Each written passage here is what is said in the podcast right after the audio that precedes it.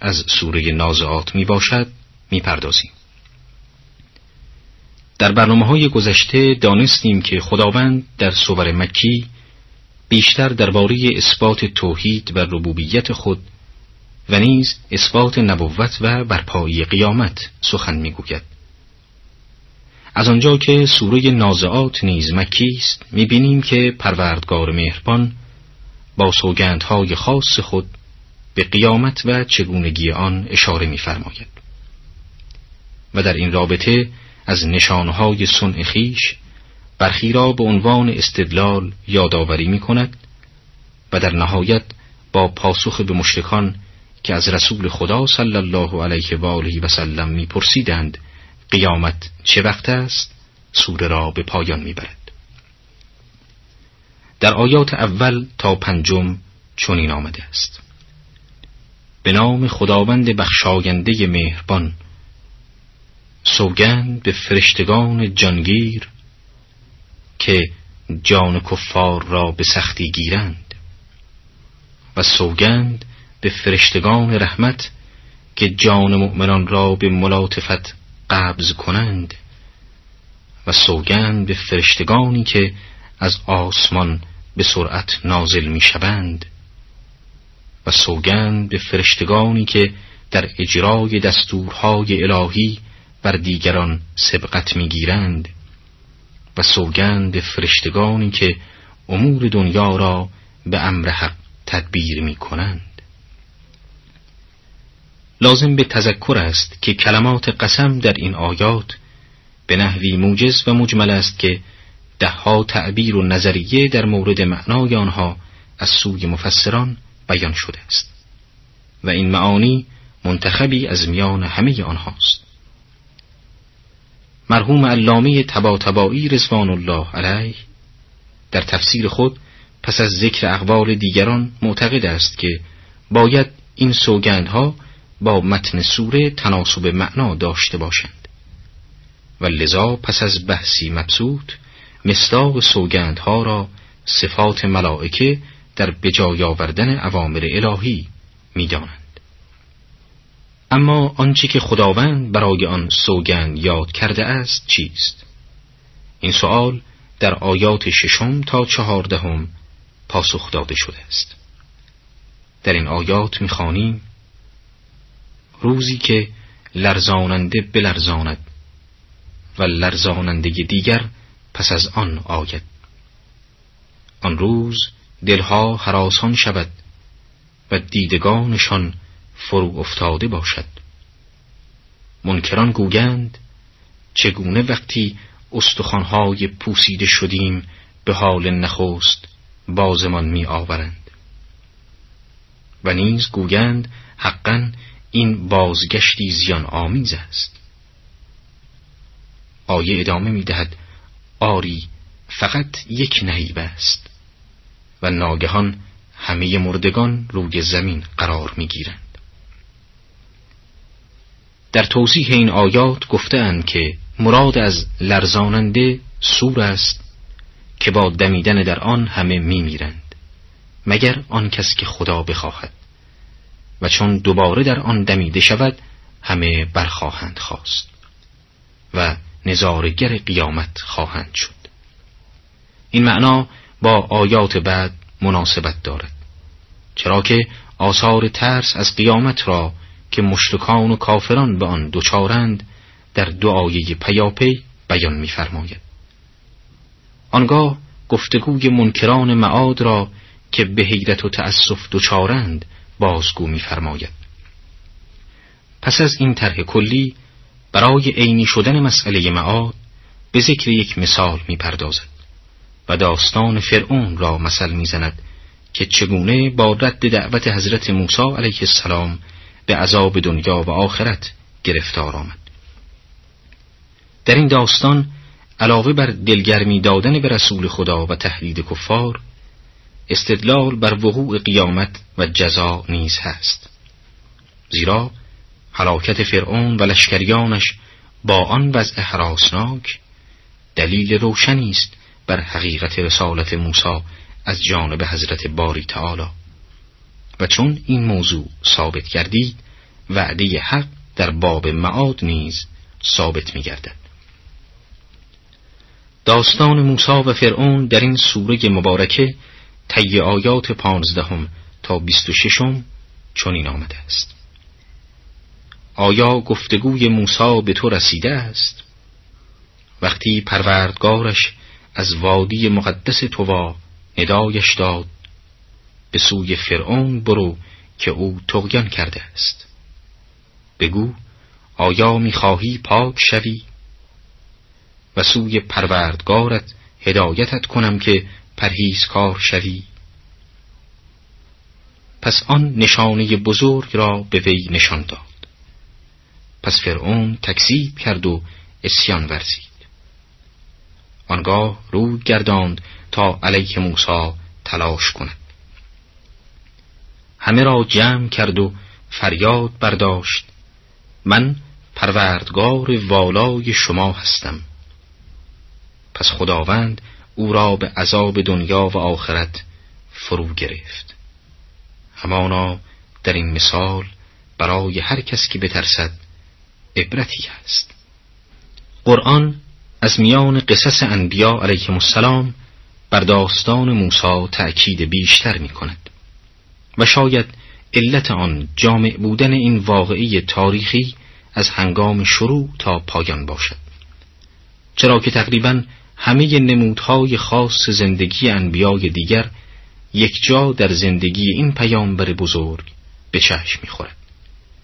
از تولد اعجازآمیز او گرفته تا فرار از مصر مهاجرت به مدین و صبر و تحمل در برابر دشواری ها و آنگاه رسیدن به مقام نبوت مبارزی با فرعون درگیری با خرافات و جهل مردم و چیزهای دیگر که هر یک به تنهایی دنیایی از عجایب و گوشه ای از عظمت این روح بزرگ را به نمایش می‌گذارند. این گونه است که خداوند برای استدلال داستان موسی را انتخاب می‌فرماید تا نمونه و الگویی برای همه نسل‌های بشری باشد. در آیاتی دیگر خداوند قسمتی از گفتگوی موسی با فرعون را چنین آورده است.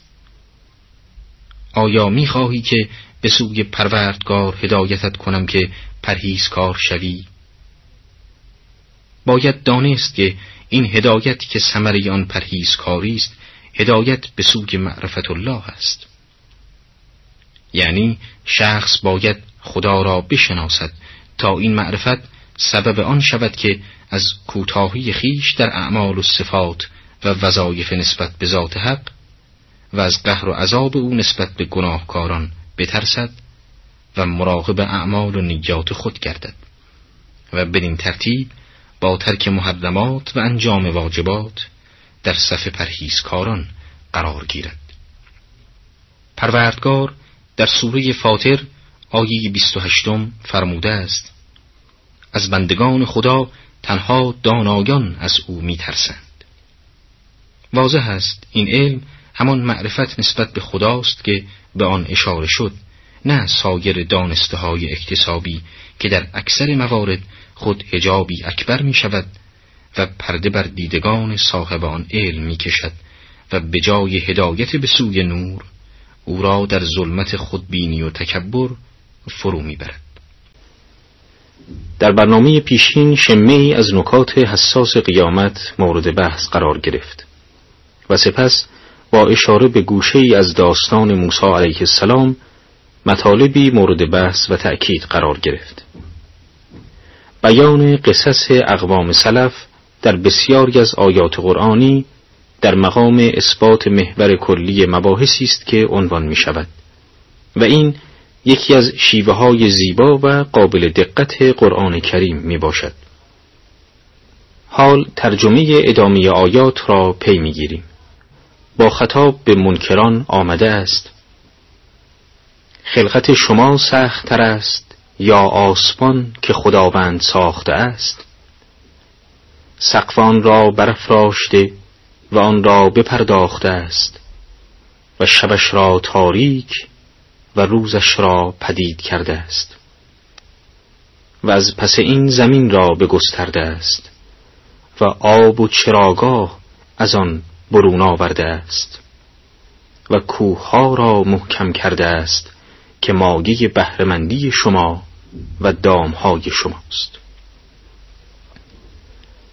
خطاب در این آیات با لحنی توبیخی مشتکان را در بر می‌گیرد و با بیان عظمت گیتی که خلقت آن به مراتب پیچیده تر از خلقت انسان است خیال خام آنان را در انکار معاد ابطال می‌فرماید. آنان انکار روز بازپسین را برای زیستنی دور از مسئولیت و عقیده بر زیر بار تکلیف رفتن ترجیح می‌دادند. و در اقامه برهان بر ادعای سخیف و سستشان به ادله پوچ و موهوم دست میازیدند از قبیل اینکه چگونه ما پس از مرگ و پوسیدن اجسادمان برانگیخته می‌شویم.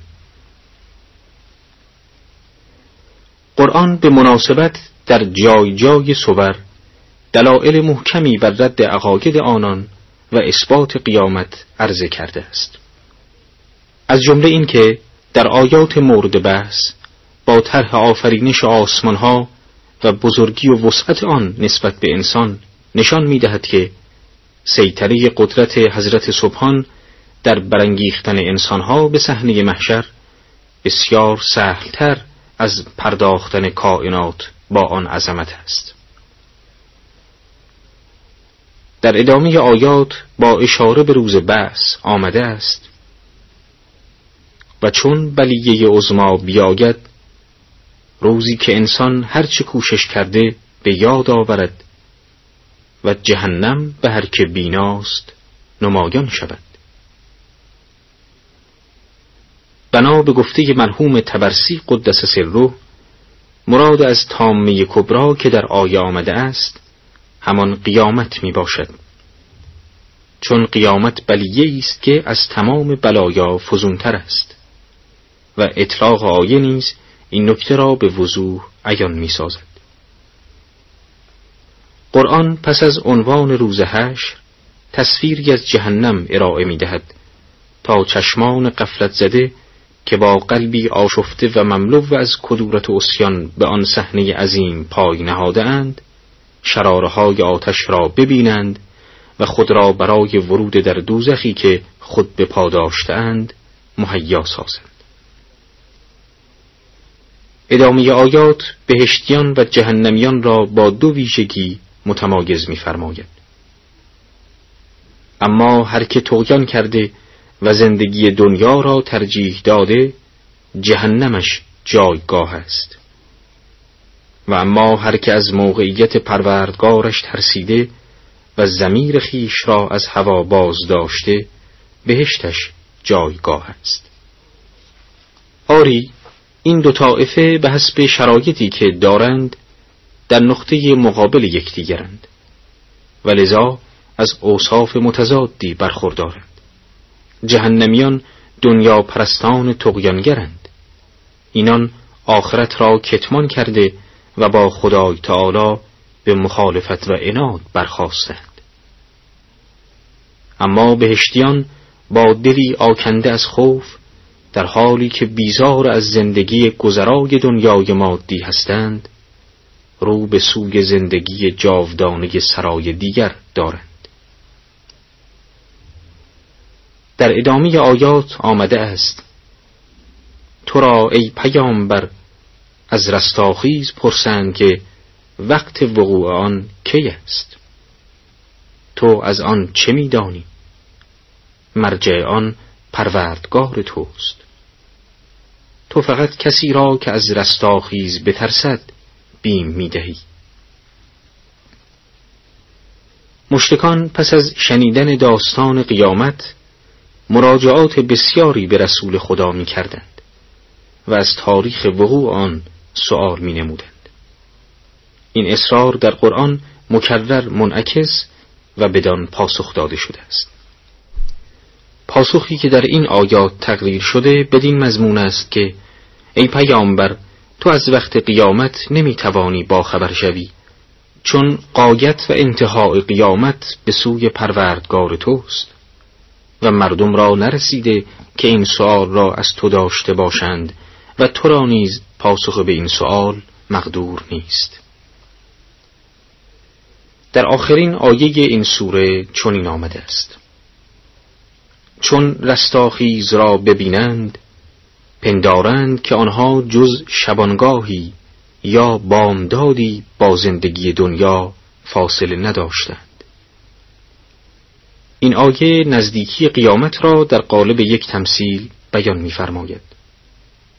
آنان پس از محشور شدن میپندارند پس از مردن به مدت یک روز یا یک شب بیشتر در قبور درنگ نداشت. بسم الله الرحمن الرحیم با عرض سلام به حضور شما شنوندگان گرامی به ترجمه و توضیح پیرامون آیات سوره شریفه عبس خواهیم پرداخت. این سوره سوره مکی و مشتمل بر چهل و دو آیه می باشد. همانند اغلب سور مکی از کوتاهی و ایجاز در آیات و حرارت تعبیر، شدت لحن و تجانس صوتی برخوردار است و در ضمن در برگیرنده دعوت به اصول و بنیادهای ایمان به خدا و روز واپسین و تصویر و توصیف بهشت و دوزخ نیز می باشد. نقل است پیامبر با گروهی از اشراف لجوج قریش سخن می گفت و آنان را به دین حق دعوت و تبلیغ می فرمود. در اسنای سخن مردی نابینا به نام عبدالله ابن ام مکتوم پای به مجلس نهاد و از آنجا که توجهی به حضور دیگران نمی توانست داشته باشد با شتابی فراوان در کنار رسول اکرم پهلو گرفت. مردی از بنی امیه از مشاهده این عمل عبدالله چهره در هم کشید و رخ برتافت. آیات اولیه این سوره بیانگر این مطلب می باشند. لازم به تذکر است که در شعن نزول این سوره بعضی این عمل را به پیامبر نسبت دادند. اما ظهور آیات و قرائن روایی ضعف این قول را نمایان می سازد. و اینک ترجمه آیات. به نام خداوند بخشاینده مهربان.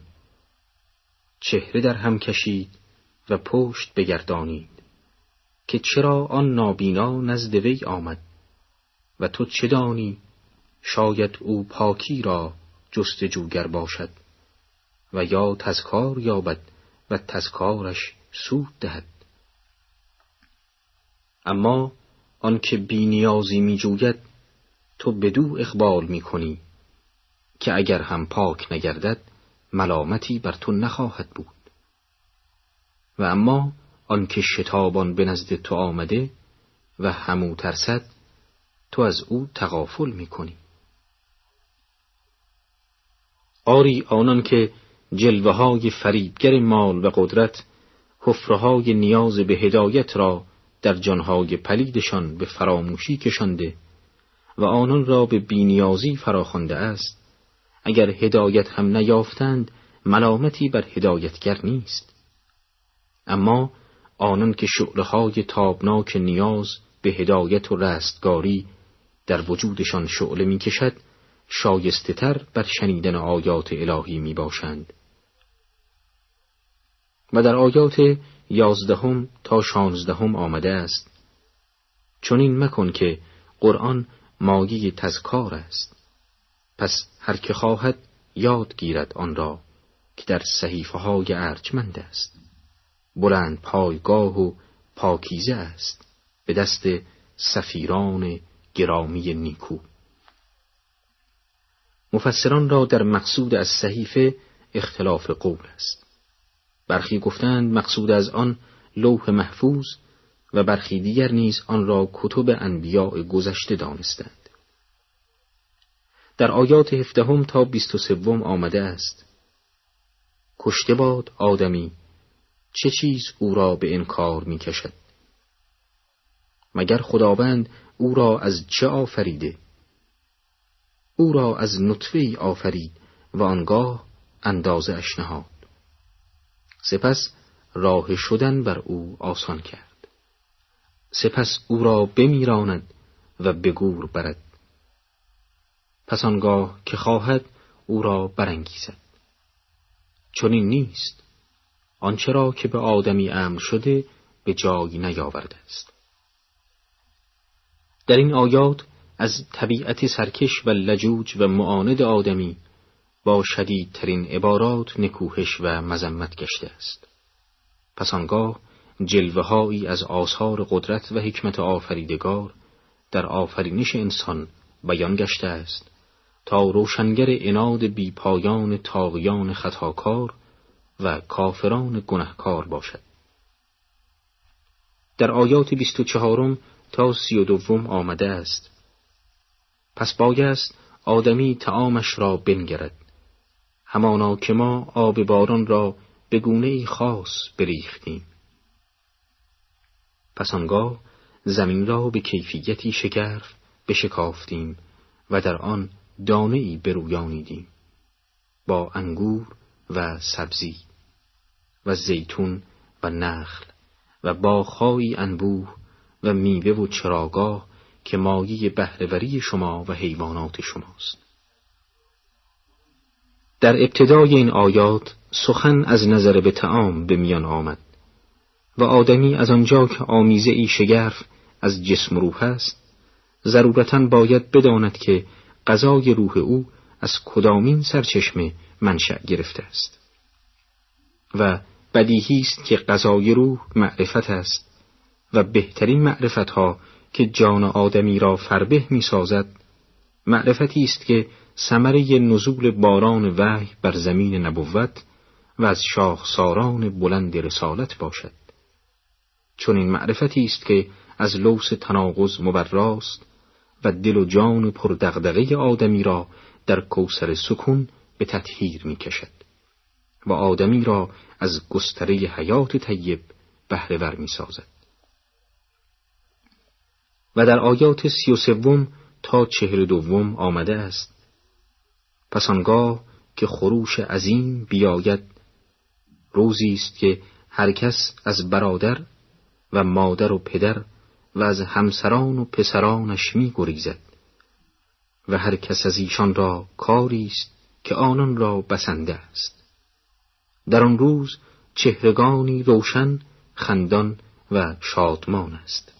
و چهرگانی نیز آن روز قبارآلود و اندوهبار که ظلمت آنان را فراگیرد و آنان همان کافران بدکردارند آری سرانجام فریاد بلندی آسمانها را در خیش فرو خواهد گرفت و بدنهای خفته در کام مرگ را به عرصه بیداری حیات خواهد کشانید.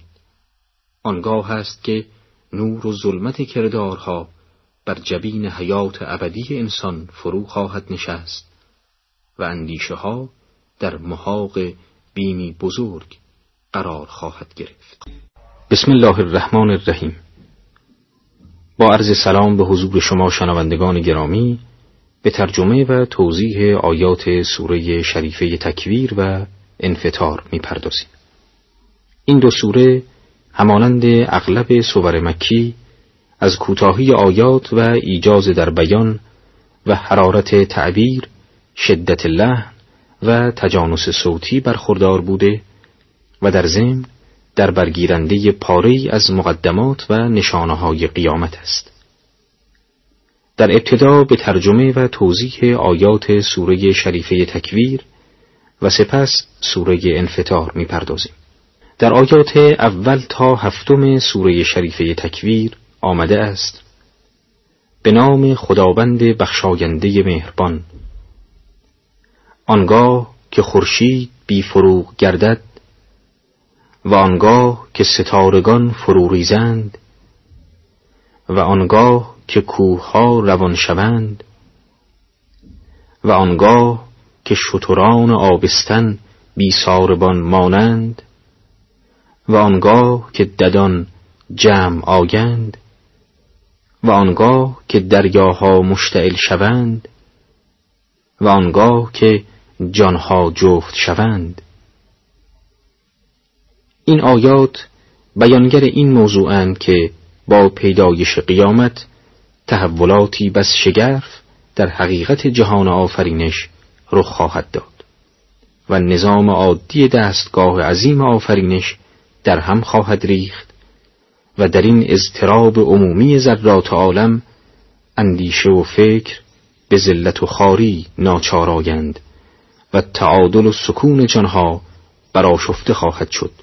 و در آیات هشتم تا چهاردهم آمده است و آنگاه که از دخترک زنده به گور بپرسند که به کدامین گناه کشته شد و آنگاه که نامه ها باز گشوده شوند و آنگاه که آسمان به سختی از جا کنده شود و آنگاه که دوزخ فروزان شود و آنگاه که بهشت نزدیک شود هر کس داند که چه پیش آورده است.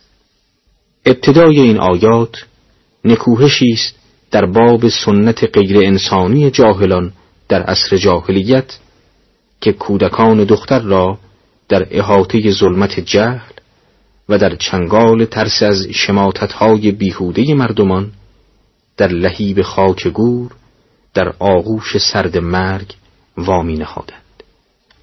و سپس در آیات دیگر از نشانها و مقدمات دیگری از ظهور و پیدایش قیامت سخن رفته است. و در آیات پانزدهم تا بیست و یکم آمده است.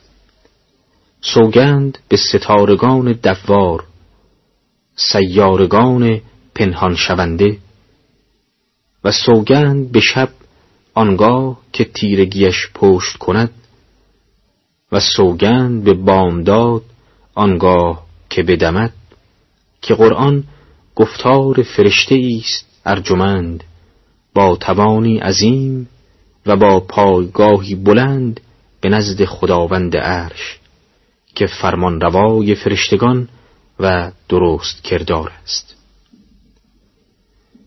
منظور از فرشته ارجمند در این آیات فرشته حامل وحی یعنی جبرئیل است.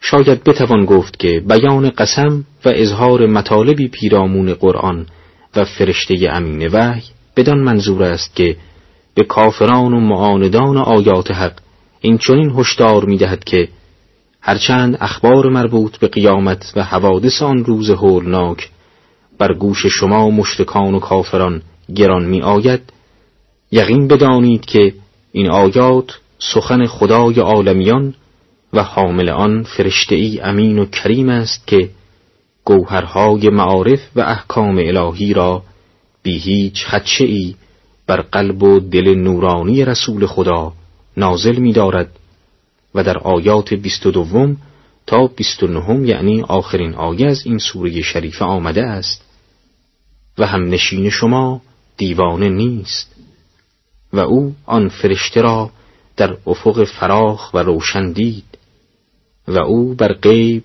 بخیل نیست و قرآن گفتار شیطان مطرود نیست. پس به کجا می روید که قرآن جز تذکاری برای جهانیان نیست برای هر کس از شما که خواهد به راه راست رود؟ و شما نخواهید خواست مگر خدای یگانه پروردگار جهانیان بخواهد. در این آیات مقصود از همنشین شما پیامبر گرامی اسلام است. و قرآن با این تعابیر در صدد آن است که به مشتکان تفهیم کند تهمت جنون بر پیامبر تهمتی بس نارواست. حال به ترجمه و توضیح آیات سوره شریفه انفتار می‌پردازیم. این سوره سوره مکی و مشتمل بر نوزده آیه است. در آیات اول تا پنجم این سوره شریفه آمده است. به نام خداوند بخشاینده مهربان. آنگاه که آسمان به شکافت و آنگاه که ستارگان پراکنده شوند و آنگاه که دریاها به هم بپیوندند و آنگاه که گورها برشورند هر کس داند که چه پیش فرستاده و چه چیز را تأخیر انداخته است. آیات اولیه این سوره شریفه نیز در مقام بیان نشانهای قیامت می باشد این آیات ترجمان آشفتگی در نظام جهان آفرینش به گاه طلوع قیامت است. و در این راستا در آیات بعد یعنی در آیات ششم تا نهم آمده است. هان ای انسان چه چیز تو را به پروردگار ارجمندت فریفت و مقرور ساخت؟ آنکه تو را آفرید پس آنگاه تو را پرداخت و تناسب بخشید و در هر پیکر و چهره ای که خواست تو را ترکیب داد. نه این است که شما روز جزا را دروغ میپندارید. آری این انسان ناسپاس کفور است که آیات تجلی حق را در دو عرصه آفاق و انفس می نگرد و سراسر وجودش را نشانگر آیات ضعف خیش می بیند اما با این حال فریب غرور شیطانی او را از درگاه عبودیت حق میرهاند و جان تشنه او را به کام هلاکت خودپرستی وامی نهد. او حیات دنیا را بر حیات طیب ترجیح داده و از عرصه دین دور می گردد.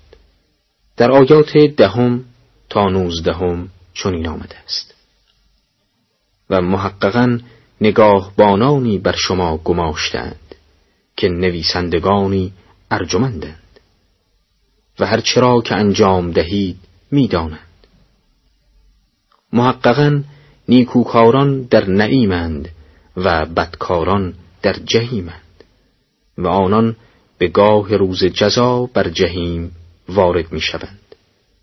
و ایشان هرگز از آن دوزخ دور نمی گردند. و تو چه دانی که روز جزا چیست؟ و باز چه دانی که روز جزا چیست؟ روزی که هیچ کس بر کسی حاکم نیست و آن روز فرمان و حکم خدا راست آری نظام هستی نظام بی تفاوت در مقابل اعمال انسانی نمی باشد و انسان در پهندشت عرصی هستی به خود وانهاده نیست.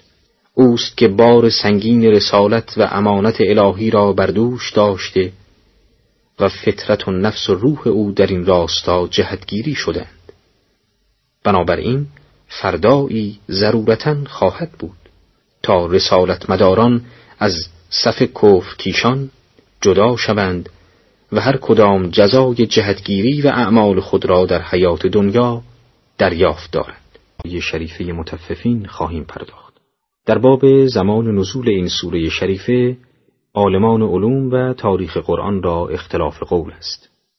برخی آن را مکی و عدهای آن را مدنی و برخی دیگر نیز بر این اعتقادند که این سوره شریفه در فاصله میان مکه و مدینه نازل گشته است.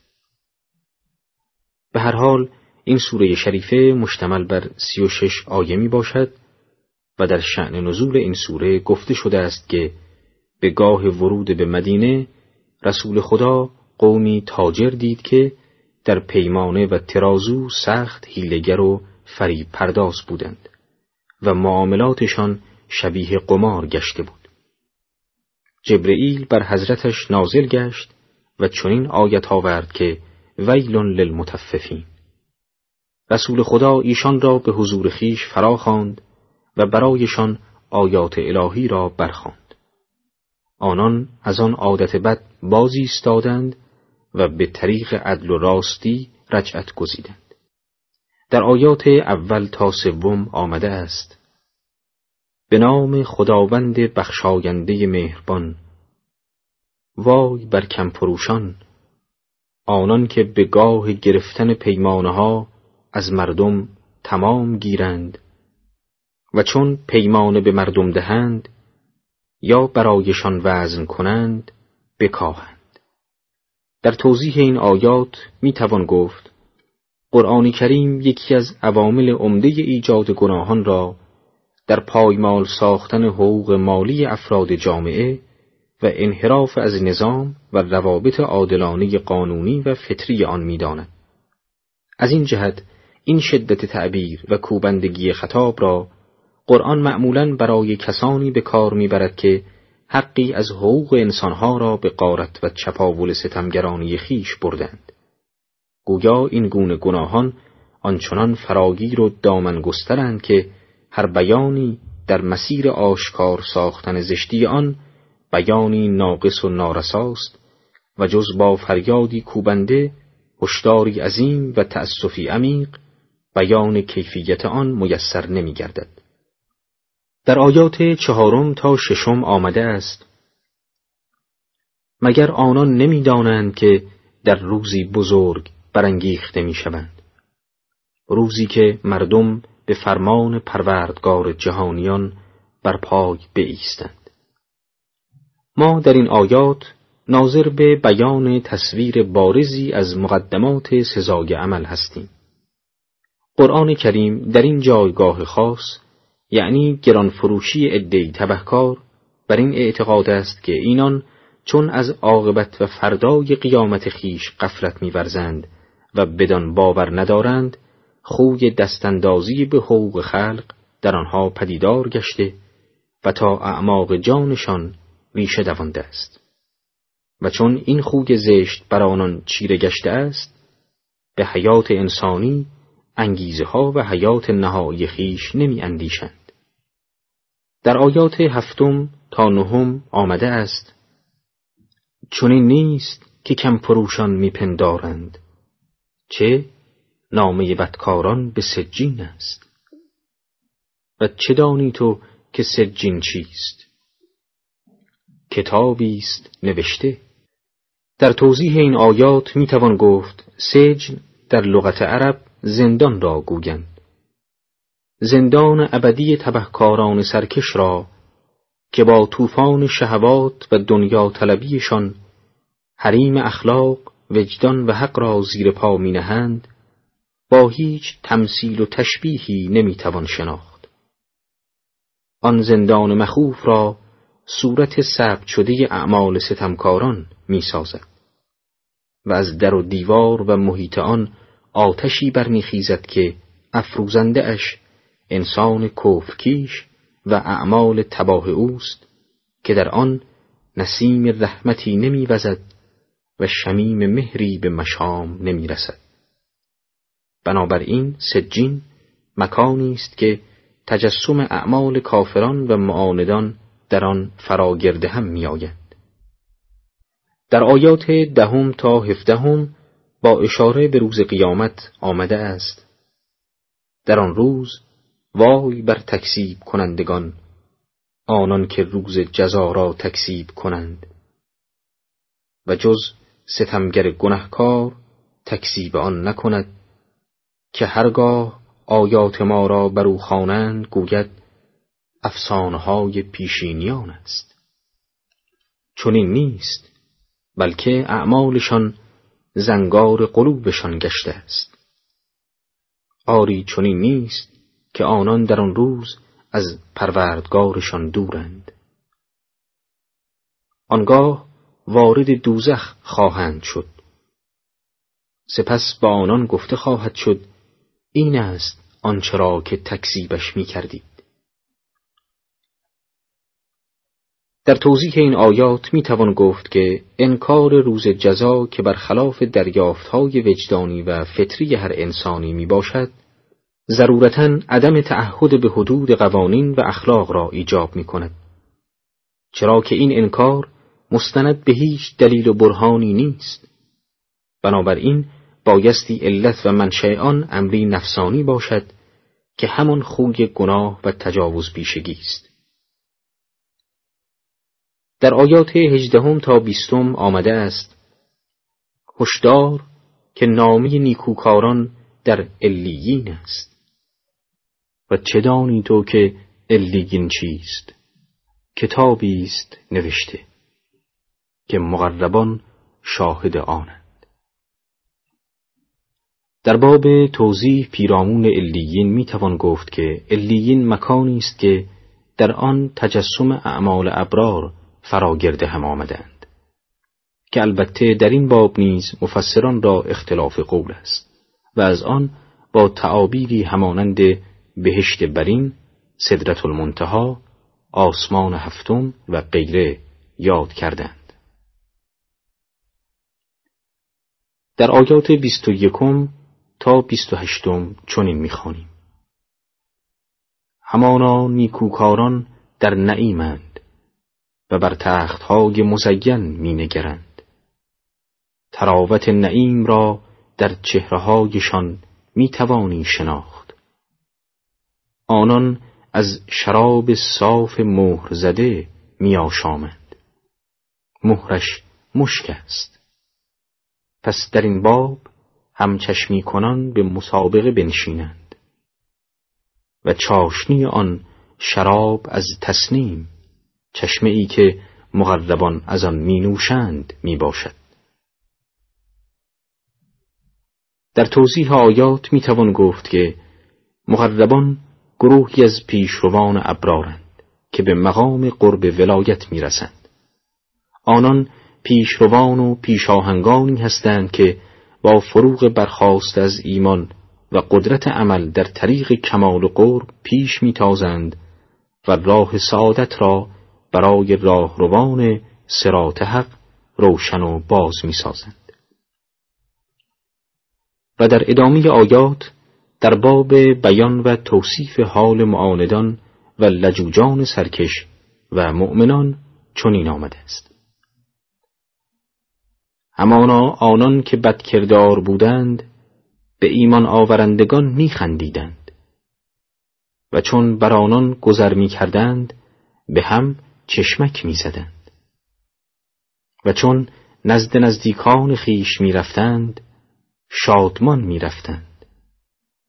و چون مؤمنان را می‌دیدند می‌گفتند که به راستی اینان گمراهانند. در حالی که آنان را به نگاه بانی مؤمنان نفرستاده بودند آیه ادامه می دهد پس در آن روز ایمان آورندگان به کافران می خندند و از روی تختهای مزین می نگرند که آیا سزای اعمال کافران را داده اند؟ بسم الله الرحمن الرحیم با عرض سلام به پیشگاه شما عزیزان شنونده به ترجمه و توضیح پیرامون آیات سوره شریفه انشقاق خواهیم پرداخت. این سوره شریفه سوره مکی و مشتمل بر 25 آیه می باشد. در فضیلت این سوره از رسول خدا صلوات الله علیه و آله روایت شده است که هر کس سوره انشقاق را بخواند خداوند او را در پناه خیش می‌گیرد از آنکه نامه اعمالش از پشت سر به وی داده شود. در آیات اول تا ششم چنین آمده است. به نام خداوند بخشاینده مهربان. آنگاه که آسمان بشکافد و با شایستگی فرمان پروردگار خیش را برد و آنگاه که زمین فراخ گردد و هرچه دروست بیرون انداخته و توهی گردد و با شایستگی فرمان پروردگار خیش را برد. در توضیح می توان گفت که آهنگ متناسب این آیات با معانی آنها نمایاننده حوادث سریع و پی در پی های نهایی جهان می باشد. مفسران را اعتقاد بران است که با توجه به بیان تعبیر و فعلهای به کار رفته در این آیات می توان گفت که جملگی دلالت بر این حقیقت دارند که این حوادث نهایی در مسیر علل طبیعی جهان و از لوازم آنند و همگی بدون استناد به تصادف یا علل خارجی پیش می آیند. به بیان دیگر تجزیه آسمان ها و منظومه ها و جدا شدن هر یک از پیکرهای اصلی عالم نتیجه تکامل صورتهای مادی و رسیدن به قایات می باشند. بدین ترتیب که صورتهای مادی واصل به قایات صورتهایی تحقق یافته می شوند که از دید و اندیشه و عالم ما بیرونند و همانند میوه و جنین از اصل خود جدا گردیده و از قشرهای خیش به بیرون می افتند. البته در باب فراخی زمین نیز چنین عقیده دارند و سخن مذکور را در باب تحولات زمین در آن روز عظیم نیز بیان می کنند. یعنی زمین نیز به قایات خیش در اصل وجود واصل گردیده و حقایق وجودی نهفته در خیش را به نمایش می‌گذارد. البته برخی دیگر از مفسران در برابر این سوال که زمین در آن تحول عظیم چه چیزهایی را بیرون میاندازد جوابهای متفاوتی بیان کردند که مجموعی آن در برگیرنده انبات گنجهای مدفون و معادن می باشد. در آیه ششم چنین آمده است هان ای انسان تو در راه پروردگارت سخت تلاشگری و سرانجام او را ملاقات خواهی کرد در توضیح این آیه می توان گفت از آنجا که منشأ انگیزه ها و مطلوب های انسانی محدود به احتیاجات بدنی و قرائز حیوانی نیست. هیچگاه در این حدود متوقف نگشته و از رنج و کوشش باز نخواهد ایستاد. کوشش مستمر مؤثر و به کار بردن همه قوای ذهنی و بدنی برای رسیدن به مطلوب از هوایج بدنی و قرائز حیوانی آغاز می شود پس از آن ادراکات فطری و ذهنی بیدار گردیده و برای محدود کردن و هدایت قرائز به کوشش و رنج در میآیند و سپس عقل برای دریافتهایی بالاتر و رسیدن به هدفهایی برتر به کار میافتد هر دریافت حقیقتی راهی را گشوده و هر عمل نیک مستمری روش و خویی را تحکیم می نماید و همه اینها انسان را در مسیر هدف اعلای آفرینش خیش به پیش می‌برد. تا آنجا که به بیان این آیه به ملاقات رب خیش نائل می گردد. البته منظور از ملاقات پروردگار همان گونه که مفسران قرآن بیان کردند منتهی شدن به سوی اوست. یعنی به جایی که در آن هیچ حکمی نیست جز حکم او و همانجاست که انسان به دریافت ربوبیت مطلق الهی نائل می گردد. در آیات هفتم تا پانزدهم چنین آمده است اما آنکه نامه اش را به دست راستش دهند پس زود باشد که حسابی آسان از او کشند و شادمان به سوی کسان خیش بازگردد. اما آن کس که نامه اش را از پشت دهند پس زود باشد که آرزوی هلاک کند و بر آتشی سوزان درآید چه او در میان کسانش شادمان بود و گمان می برد که هرگز باز نخواهد گشت. آری پروردگارش بینای او بود.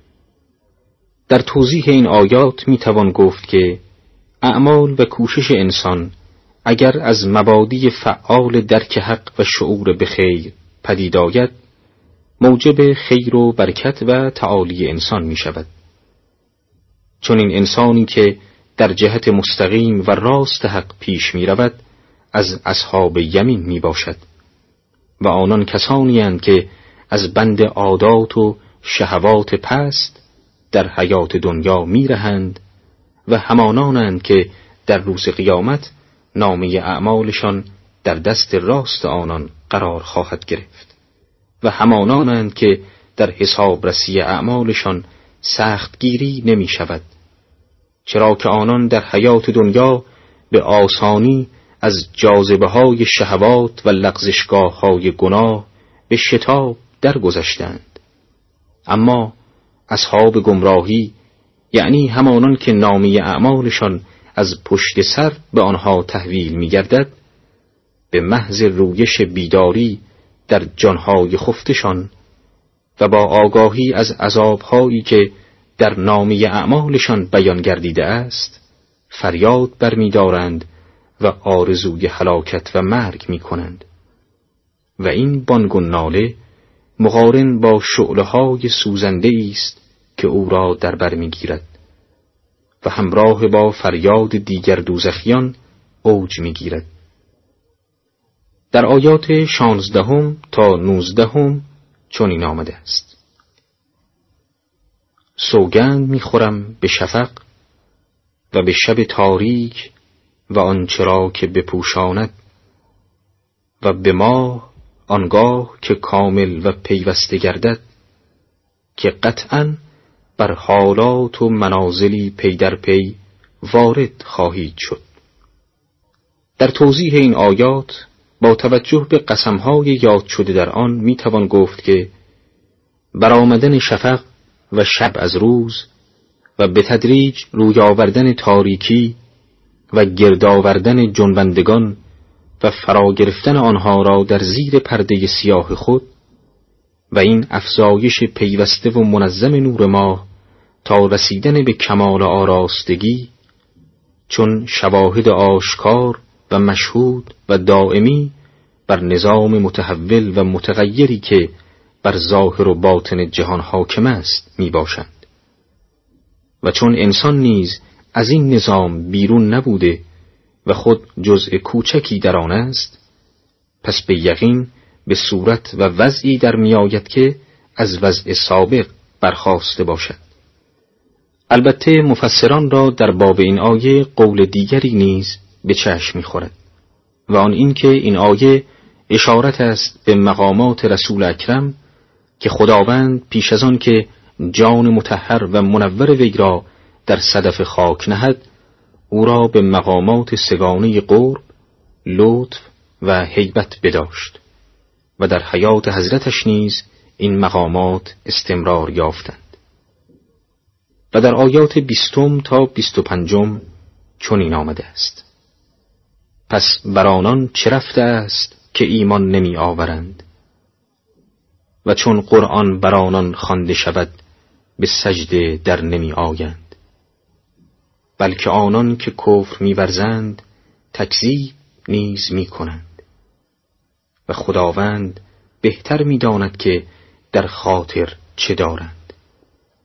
پس آنان را به عذابی دردناک بشارت ده مگر کسانی که ایمان آورده و اعمالی شایسته انجام دادند که پاداشی بیمنت دارند. بسم الله الرحمن الرحیم. با عرض سلام به پیشگاه شما عزیزان شنونده ابتدا به ترجمه و توضیح پیرامون آیات سوره شریفه بروج پرداخته آنگاه به سوره شریفه تارق خواهیم پرداخت. سوره شریفه بروج سوره مکی و مشتمل بر 22 آیه می باشد در آیه اول چنین آمده است. به نام خداوند بخشاینده مهربان. سوگند به آسمان دارنده برج ها در توضیح این آیه می توان گفت لغت برج دلالت بر ساختمان مرتفع محکم و باشکوه دارد. بیشتر مفسران بروج را اشاره به ستاره های مخصوصی دانستند و برخی نیز آن را دلالتگر شکلهای خیالی دسته از کواکب نزدیک به هم که در مسیر و منازل سالیانی خورشید واقعند دانستند. در آیات دوم تا چهارم چنین آمده است. و قسم به روز موعود و شاهد و مشهود که یاران اخدود هلاک شدند. به اتفاق مفسران منظور از روز موعود روز قیامت است. ولی در معنا یا مصداق شاهد و مشهود نظرات متفاوتی وجود دارد. از آن جمله شاهد پیامبر است و مشهود کسانی که آن حضرت برای آنها گواهی می‌دهد. شاهد امت اسلام است و مشهود امتهای دیگر. شاهد فرشتگانند و مشهود آدمیان.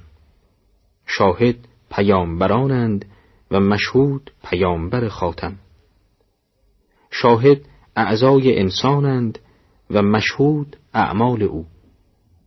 شاهد خلقند و مشهود حق و بیاناتی دیگر نظیر آنچه ذکر گردید. و نیز در باب تعیین مصداق اصحاب اخدود اختلاف آراء فراوانی است. و این بدان علت است که مورخان منقولات و روایات بسیار متفاوتی را در این زمینه بیان کردند. ولی به هر حال اخدود به معنای شکاف بزرگ زمین است و اصحاب اخدود با توجه به آیات دیگر همین سوره ستمگرانی بودند که زمین را می شکافتند و آن را از آتش پر ساخته و مؤمنین را به جرم اینکه ایمان دارند در آن انداخته و تا آخرین نفرشان را می سوزندند. در آیات پنجم تا نهم چنین آمده است آن آتش مشتعل آنگاه که آنان نزدیک آن آتش نشسته و شاهدان اعمال رواگشته بر مؤمنان بودند در حالی که از مؤمنان جرمی سراغ نداشتند مگر اینکه به خدای نیرومند و ستوده ایمان آورده بودند. همان که فرمان روایی آسمان ها و زمین از آن اوست و خداوند شاهد بر همه موجودات است. در این آیات از تصرف و تدبیر خداوند در پهنه آسمان ها و زمین سخن به میان آمده است. این گونه تصرف فقط از آن مالک مطلق و حقیقی آنها می باشد بنابراین چیزی از آنها و آنچه در آنها و بر آنها می گذرد از سیطره ذات زلجلال حضرت سبحان پنهان نبوده و بر همه شاهد و گواه است. و اگر چندی در پهنه حیات تاغیان را آزاد و دست و زبانشان را بازگذارد از نادیدن و یا ناتوانی او نیست بلکه برای آن است که خلق را بیازماید و حق پایه و مایه گیرد و پاک و ناپاک از هم جدا گردند در آیات دهم تا بیست و دوم چنین آمده است. و آنان که مردان مؤمن و زنان مؤمن را به مهنت افکنده و پس از آن توبه نکرده اند عذاب جهنم در پیش دارند.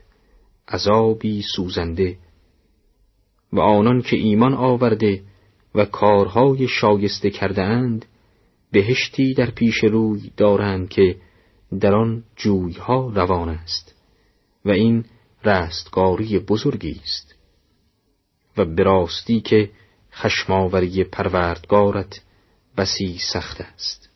هموست که آفرینش را آغاز نموده و باز میگرداند و او بس آمرزنده دوستدار است دارای عرش پرشکوه و برتر است و هرچه بخواهد انجام می‌دهد آیا داستان لشکریان فرعون و سمود را شنیده ای؟ بلکه کافران خوی تکذیبگری یافتند و خداوند به اطرافشان احاطه دارد و این قرآنی ارجمند است که در لوحی محفوظ است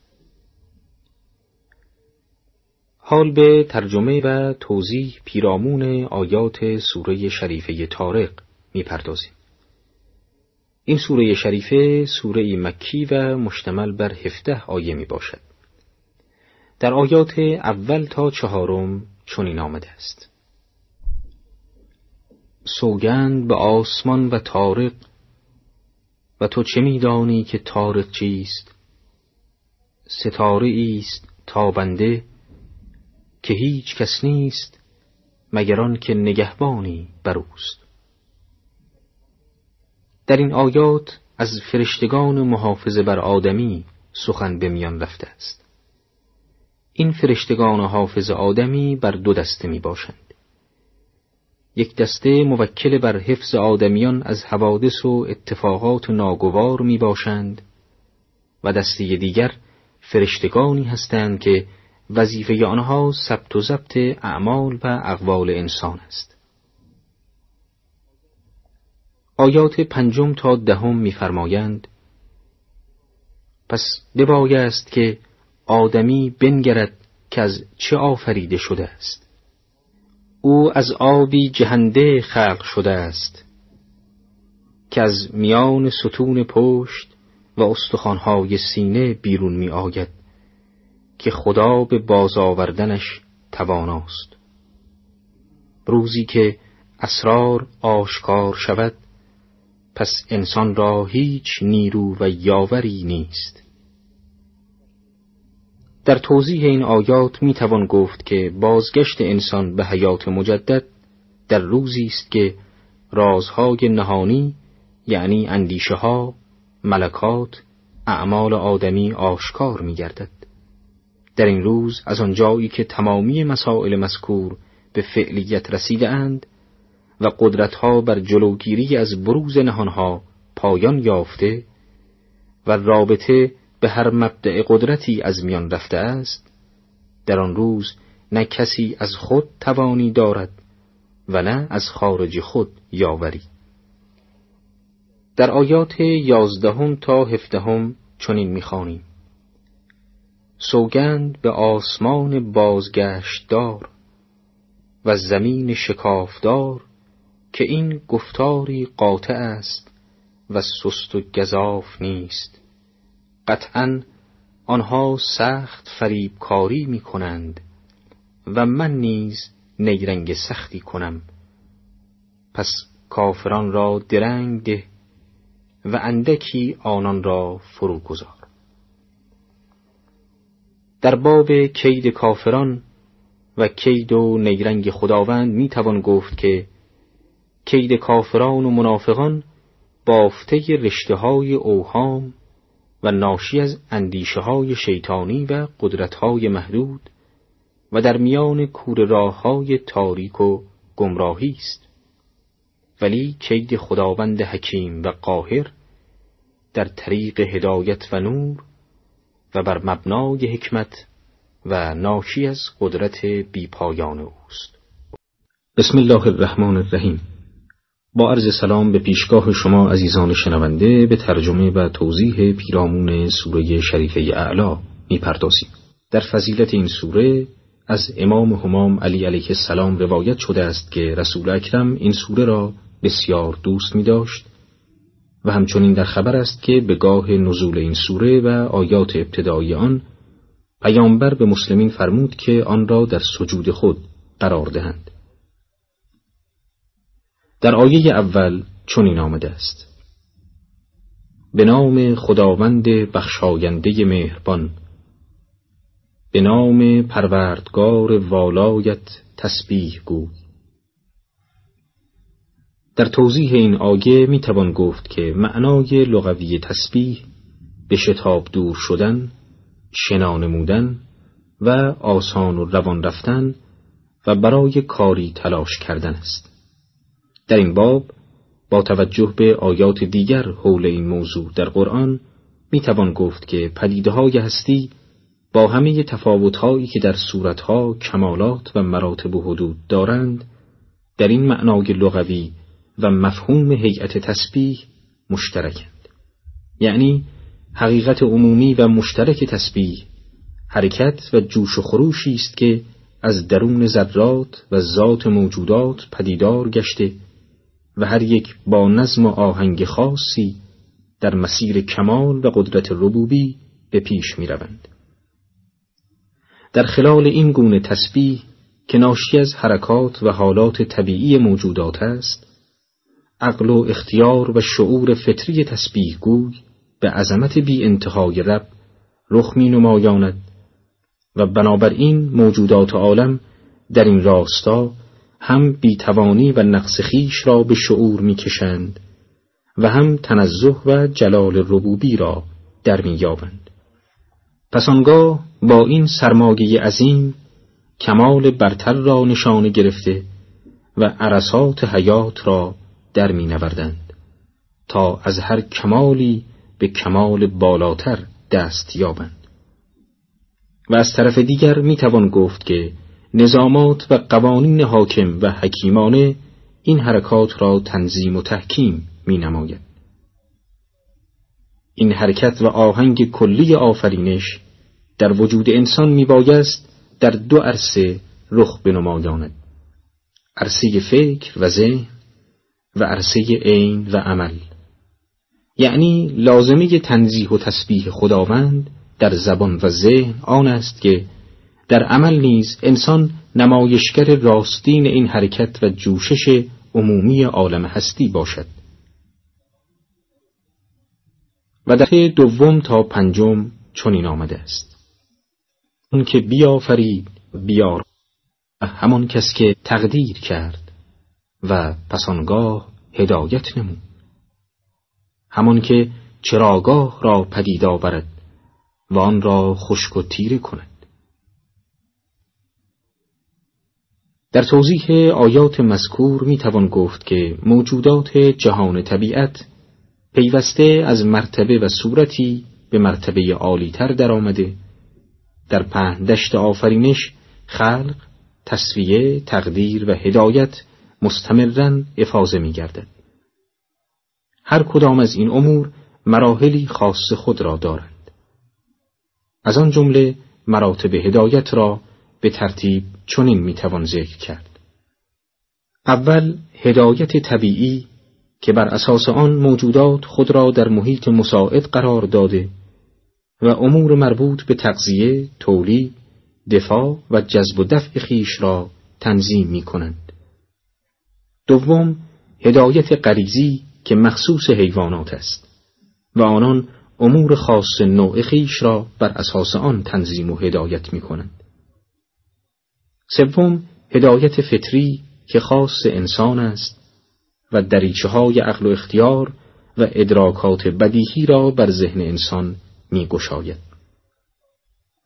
چهارم هدایت عقلی و در نهایت مرحله هدایت وحی و نبوت که عالیترین مراتب هدایت برای قوام عقل و استقامت بر سرات مستقیم است اما با این همه آنگاه که این مراحل انجام یافت و حقیقت موجودات به تحقق پیوست شاخ و برگ زندگی موجود به خشکی گراییده و فرو میریزند تا از زندگی دیگر و برتر سر برآورند. در آیات ششم و هفتم چنین آمده است. به زودی قرآن را بر تو بخوانیم که فراموش نکنیم. مگر آنچه خدا خواهد چه براستی او آشکار و آنچه را که نهان می شود می داند. در باب این آیات برخی از مفسران را عقیده بران است که پیامبر نسبت به فراموشی آیات نگران بود و بدین وسیله خداوند خواست تا این نگرانی را از بین ببرد و برخی دیگر را اعتقاد بران است که با توجه به مفاهیم سوره علق و آیات آغازین همین سوره می‌توان گفت که خداوند بر پیامبر خیش نوید فرا گرفتن و خواندن اسامی و تجلیات حق را می‌دهد. چرا که حقایق مطلق و پدیدهای محدود انعکاس صفات و اسامی رب می باشند و بدین ترتیب بر اساس این آیات پیامبر گرامی اسلام توانایی دریافت و آگاهی نسبت به این صفات را دارا می باشد. در آیه هشتم آمده است و طریقت آسان پیش تو می آریم. در تفسیر این آیه مفسران را چند اعتقاد است. برخی قائلند که از معنای سلیح آیه چنین فهمیده می شود که در حقیقت سختی ها و دشواری ها وجود خارجی نداشته و ندارد. بنابراین منشأ مشکلات و سختی ها و همچنین آسانی ها همان چگونگی وجود و نفسانیات انسانی می باشد. و برخی دیگر را اعتقاد بر است که منظور از این آیه آن است که خداوند فطرت آن جناب را آنچنان صفا بخشد که جز طریقه آسان را که همان طریقه فطرت است بر نگزیند در آیات نهم تا سیزدهم چنین می‌خوانیم. اگر تذکار سودی دهد تذکار بده. پس آن کس که خشوع میورزد تذکار خواهد یافت. و نگونبخت خود را از آن برکنار می‌دارد همان که به آتش بزرگ اندر آید. پس آنگاه در آن نه میمیرد و نه زنده میماند. در توضیح این آیات می‌توان گفت که آنان که پروبال عقل خیش را ناگشوده وامی نهند و در بند قرائز خیش میمانند و در جاذبه دروغین لذات پست میگردند و از تنفس در حیات طیب و انسانی باز میمانند. با این وانهادن خودباختن و بازماندن است که به کفر میگرایند و آتشهای دوزخ را بر خویش برمیافروزند. آیات چهاردهم و پانزدهم می‌فرماید به راستی آنکه مصفا شد و نام پروردگار خیش را یاد کرد و نماز گذار رستگار شد. این آیات بیانگر آنند که به گاه پاکی و تهارت انسان از لوس خودبینی و شهوات شعاع پرفروغ رب زوایای وجود را به نور می‌کشند و انسان را به ذکر وامی دارند.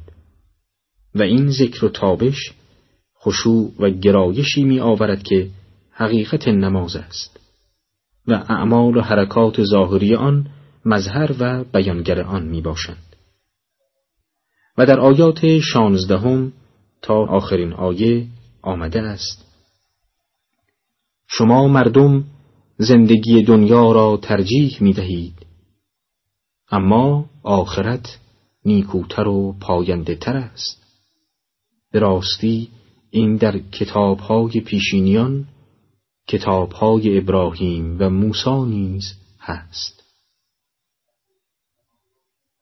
در توضیح این آیات می توان گفت که آنگاه که آدمی در بند حاکمیت مطلق قرایز حیوانی به اسارت رفت و اختیار و تعقل و ارادی او لگتکوب آرزوها و تمنیات پست گردید حیات گذرای سراسر ناپاکی دنیا را بر حیات گسترده تا مرزهای بیکرانگی و جاودانگی ترجیح خواهد داد. پیامبران برانگیخته شدند تا انسان را از اسارت به آزادی و از ظلمت و ناپاکی به وادی نور و تهارت رهنمون گردند تا اندیشه ها برتر و گزینش ها جهت یافته به سوی حیات برتر گردند همان گونه که در صحف ابراهیم و موسی نیز این خط و جهت تعقیب گشته است. سوره شریفه قاشیه سوره مکی است و بسان اکثر سور مکی در عین کوتاهی آیات از شدت لحن کوبندگی در کلام و حرارت در تعبیر برخوردار است. این سوره با آیات کوتاهش آهنگ بیم دهندگی دارد و ناظر به انسان و گناه انسان در دنیا از یک سو و آثار گناهان در دنیای دیگر می باشد. و اینک ترجمه آیات به نام خداوند بخشاینده مهربان آیا داستان آن حادثه فراگیر به تو رسیده است؟ در توضیح این آیه می توان گفت منظور از حادثه فراگیر قیامت می باشد و مفسران را در باب علت نامگذاری قیامت و توصیف آن با این وصف خاص اختلاف قول است ای را عقیده بر آن است که علت این نامگذاری آن است که حوادثی سراسر زمین و آسمانها را فرا می‌گیرد به نحوی که در دیگر آیات و صور بیان شده است. و برخی را اعتقاد بر آن است که این نامگذاری را دو علت می باشد. اولا که حادثی قیامت تمامی افراد انسانی را در بر می‌گیرد و دوم که اعمال گناهکاران چون حساری خوفناک آنها را به بندخیش کشیده و بر آنها فراگیر می شود. در آیات دوم تا هفتم آمده است. در آن روز چهرگانی سرفکندند تلاش کننده و رنج برنده اند و بر آتشی سوزان درآگند و از چشمه جوشان نوشانیده شوند که در آنجا غذایی جز خار خشک ندارند که نه آنان را فربه سازد و نه از گرسنگی برهاند.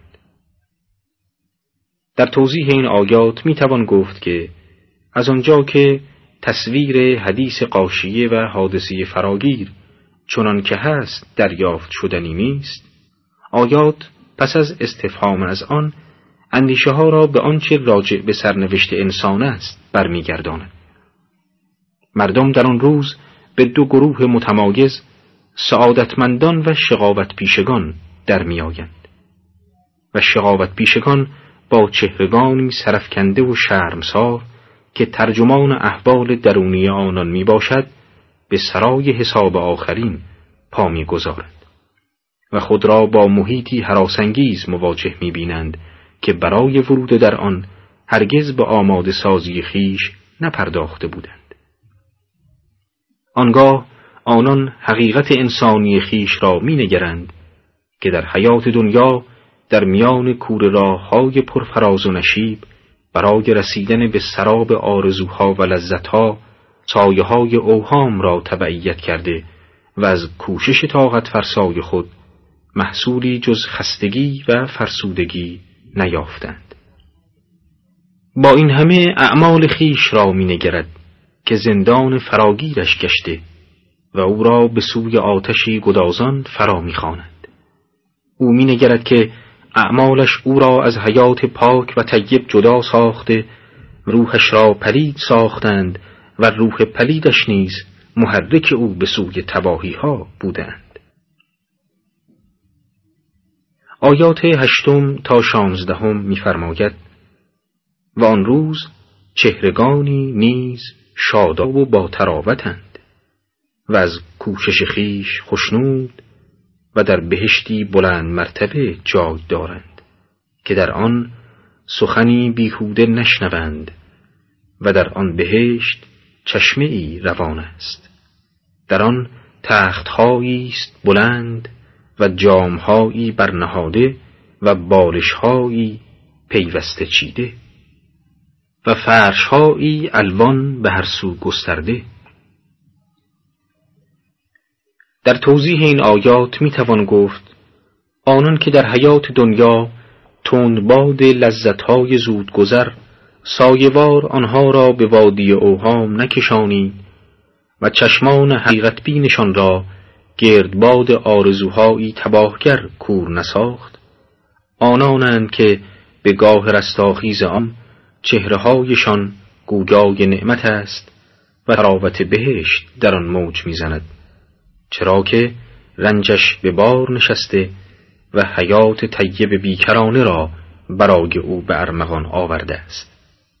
و چرا که بهشتی فراسوی خیش دارد که ارتفاع درجات شرافت و جلالت قدر همراه با گوارایی عیش در جاذبه قرب الهی در آن تموج می کند و زلال کوسر حیات او را تا ابدیت به پیش می‌برد و شادی آن هرگز رنگ غروب به خیش نمی‌گیرد و هیچ اندوه و غمی در آن مجال رستن نمییابد و اراده ها و خواست ها بلادرنگ جامعه تحقق بر خیش خواهد پوشید و در آن تیرگی باطل راه نداشته و سراسر فریاد و شور و تلعلع انوار حق است و تجسم ایمان بیشاعبه و زلال او در حیات دنیاست. در آیات شانزدهم تا بیستم قرآن می‌فرماید چرا شتر را نمی نگرند که چگونه آفریده شده است؟ و در آسمان که برافراشته گشته است و در کوهها که چگونه به جا نهاده شده و در زمین که فراخ گشته است. پرتو ظهور آیات جلوگر این نکته است که اگر انسان نمی‌تواند آن پدیده های شگرف قیامت را تجسم کند و باور دارد پس به پدیده های موجود نظیر آسمان، کوهها، زمین و موجودات آن بنگرد. به طور مثال بیندیشد که شطور چگونه آرام و بردبار در عرصه فراخ بیابانها و دامنه باز سهاری طی طریق می کند در حالی که با چشمان سیاه و پروغش به نگرد و راه می جوید و با پاهای آهنی و نرمش استوار قدم بر می دارد و با صبری بینزی گرسنگی و تشنگی را برخیش هموار می سازد و از شیر و پشمش گرسنگان و برهنگان غذا آب و لباس می گیرند به راستی آیا انسان نمی اندیشد که چه حکمتها قایتها و توانمندیهایی بهتنگیز در او سرمایه شده است؟ و چگونه این کشتی زنده و نیرومند بیابان از نطفه ایزیف سر برآورده است. بنابراین می‌توان و باید باور کرد که همان ارادی خلاق قاهر و برتر از ترکیب و تجسمات اعمال و مکتسبات انسانی آتش دوزخ چشمهای سوزان یا بهشت و بارگاه و نعمتهای بیپایان پدید آورد. در آیات بیست و تا بیستوشم چنین می‌خوانیم. پس یادآوری کن که فقط تو یادآورنده و بر آدمیان چیره نیستی. آری مردم را یادآوری کن مگر آنکه را که رو گرداند و کفر ورزد. پس خداوند او را به عذابی بزرگتر معذب سازد که محققا بازگشت آنان به سوی ماست. آنگاه به راستی حسابشان بر ماست. در توضیح این آیات می توان گفت از آنجایی که افعال انسانی در داگری اختیار تکوین میابند مسئولیت هدایت و زلالت هر انسانی در حیطه قدرت و توان اوست و هدایتگر نیز رسالتی جز ابلاغ پیام و خواندن آیات حق ندارد. بنابراین آنان که با وجود آیات آفاقی و انفسی وعده های خدای خیش را باور نمیدارند و روح خیش را به امواج سرکش گناه می سپارند پس بایست که در آتش تغیان اناد و لجاجت خیش بسوزند. بسم الله الرحمن الرحیم. با عرض سلام حضور شما عزیزان شنونده به ترجمه و توضیح پیرامون آیات سوره شریفه فجر خواهیم پرداخت. این سوره شریفه همانند دیگر سوره های مکی از کوتاهی در بیان حرارت تعبیر شدت کوبندگی و آهنگ انذار برخوردار می باشد و در باب این سوره از پیشوای صادق علیه السلام چنین نقل شده است که سوره فجر را در نمازهای واجب و مستحب بخوانیم زیرا سوره حسین ابن علی علیه السلام است. در آیات اول تا پنجم چنین آمده است. به نام خداوند بخشاینده مهربان سوگند به سپید دم و شبهای دهگانه و جفت و تک و شب آنگاه که بگذرد آیا این سوگندها خردمند را بسنده نیست؟ در توضیح این آیات می توان گفت سوگندهای این آیات چون دیگر سوگندهای قرآن شواهدی است از آیات آفرینش و شواهد محسوسی است برای تجلی قدرت اصالت و برتری نور نوری که اسوه پاکی ها و معنویت هاست قرآن کریم در ادامه این سوگندها با کنایه بیان می‌فرماید. آنان که اندیشه و شعاع دیدشان بسی کوتاه و محدود است و جز با مقیاس منافع و شهوات محدود خود چیزی را نمیسنجند واقعیات جهان و زندگی از آن جمله واقعیت این سوگندها را در نمییابند. چرا که اینان مرعوبان و محکومان جزر و مد امواج حیات قافلانه خیش می باشند و مجال اوجگیری بر فراز این حالتهای ناپایدار آنان را از اندیشه پیرامون حقایق اعلای هستی باز می دارد. در آیات ششم تا دهم چنین آمده است مگر ندانی که پروردگارت با قوم عاد ارم با آن بنای ستوندار که مانندش در شهرها به وجود نیامده است. چه کرد؟ و با سمود که در وادی سنگها را شکافتند. و با فرعون دارنده میخها چه کرد؟ در توضیح این آیات می‌توان گفت که قوم عاد نام یکی از اقوام سامی است که به علت غرور برخواست از تکنیک و فن غلبه بر طبیعت در برابر دعوتهای الهی هود پیامبر الهی ایستاده و در نهایت به عذاب الهی دچار گشته و نابود می‌گردند. و قوم سمود نیز نام یکی از اقوام بتپرست و کفرکیش و سرکش از حدود و حقوق الهی بود که در برابر دعوتهای الهی صالح پیامبر الهی استکبار ورزیده و در نهایت عذاب الهی آنان را نابود می‌گرداند. مفسران را در باب وصف دارندی میخا برای فرعون اختلاف آراء چندی است. برخی گویند این وصف اشاره بر قدرت پاورجا و سپاهیان فرعون است که پایه های قدرت او را چونان میخایی نگاه می داشتند و برخی دیگر گویند کنایه از شکنجه های فرعونی است که دست و پا و سینه های مخالفان را میخکوب می کرد و برخی دیگر نیز گویند کنایه از بناهای محکم فرعونی است. بناهایی قبل از هر چیز نماینده ظلم بناحق رفته بر بیچارگان بودند. در ادامه در آیات یازدهم تا چهاردهم چنین آمده است. آنان که در شهرها تغیان کردند پس تباهی را در آنها به فزونی رسانیدند.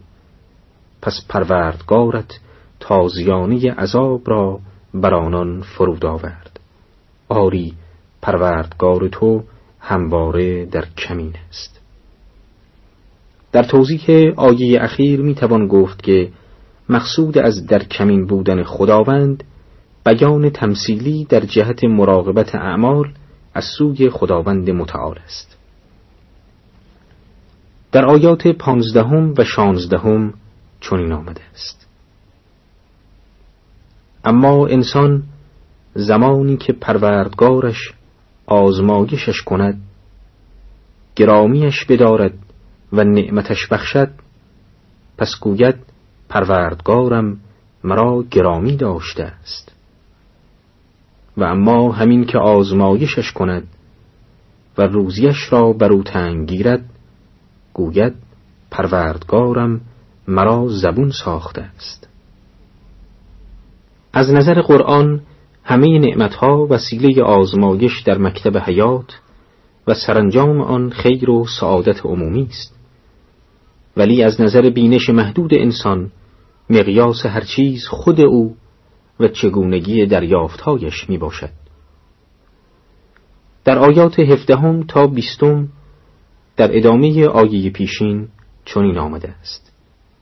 هرگز چنین نیست که شما یتیم را گرامی نمی دارید و بر اطعام مسکین یکدیگر را بر نمی انگیزید و میراث را یک جا می خورید و مال را بسیار دوست می دارید این آیات بیانگر آنند که به گاه حاکمیت آز و ذخیره ثروت و بیمبالاتی نسبت به مسئولیت های اجتماعی کینه ها و عقده ها متراکم شده و سرچشمه های خیر را که باید از جوشش استعدادها و همکاریها سرازیر شود خشک و روزی بر همگان تنگ می شود از دیدگاه قرآن منشأ و یکی از علل سختی روزی این است.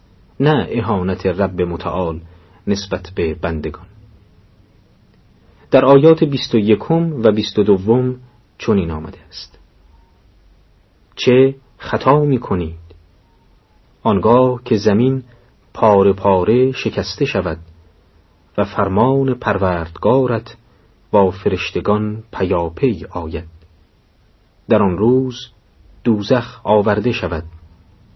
در آن روز آدمی پند گیرد و پند گرفتنش به چه کار آید؟ او گوید ای کاش برای این زندگی چیزی را از پیش فرستاده بودم. در آن روز هیچ کس را به سان او عذاب نکنند و هیچ کس را به سان او به بند نکشند. هان تو ای نفس آرامش یافته خشنود و پسندیده به سوی پروردگارت بازگرد.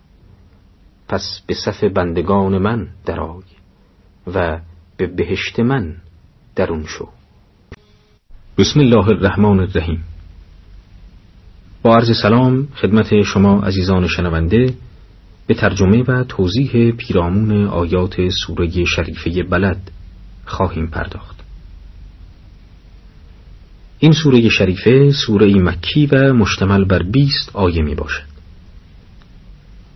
این سوره بیانگر این حقیقت است که خلقت انسان بر اساس رنج و مشقت است و هیچ کار و شعنی از شعون حیات از تلخیها، رنجها و خستگیها بی بهره نیست. بنابراین در این تهاجم مهنتها سزاوار است که آدمی در پناه سپر صبر تقوا و ایمان را به نگاهبانی بنشیند تا حیات شایسته را به میراث برد. در دعایه ابتدایی چنین آمده است. به نام خداوند بخشاینده مهربان سوگند به این شهر در حالی که تو در آن مقام گزیده ای در توضیح این آیات می توان گفت که فرد مورد خطاب حضرت رسول ختمی مرتبت بوده و به اتفاق مفسرین مقصود از سوگند به شهر سرزمین و یا شهر مکه می باشد و سرزمین مکه نمونه تمام ایاری از رنج و مهنت حیات انسانی بود. چرا که در آن سرزمین راه معیشت سخت و تنگ بود و تحجرات فکری و عقیدتی بارز و آشکار می نمود و سیاست های ددمنشانه حاکمان بر جامعه آسایش را از ضعیفان سلب کرده بود. و به تعبیر مولا علی علیه السلام خوابشان بیخوابی و سرمه چشمشان سرشکشان بود.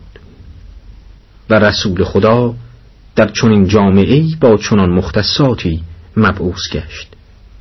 تا بار مهنت و رنج را از دوش ناتوانان بردارد و حیاتی طیب را برایشان به ارمغان آورد. در آیات سوم و چهارم چنین آمده است. سوگند به پدر و فرزندانی که پدید آورد که انسان را در رنج آفریده ایم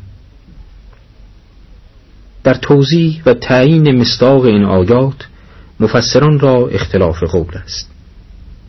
برخی مقصود و منظور از زاینده را ابراهیم پیامبر دانستند. با توجه به این امر که آیات اولیه در برگیرنده سوگند به شهر مکه بودند. بنابراین به گفتی این دسته از مفسران بایستی مقصود از زاینده ابراهیم پیامبر باشد چرا که او سازنده و بنیانگر شهر مکه است.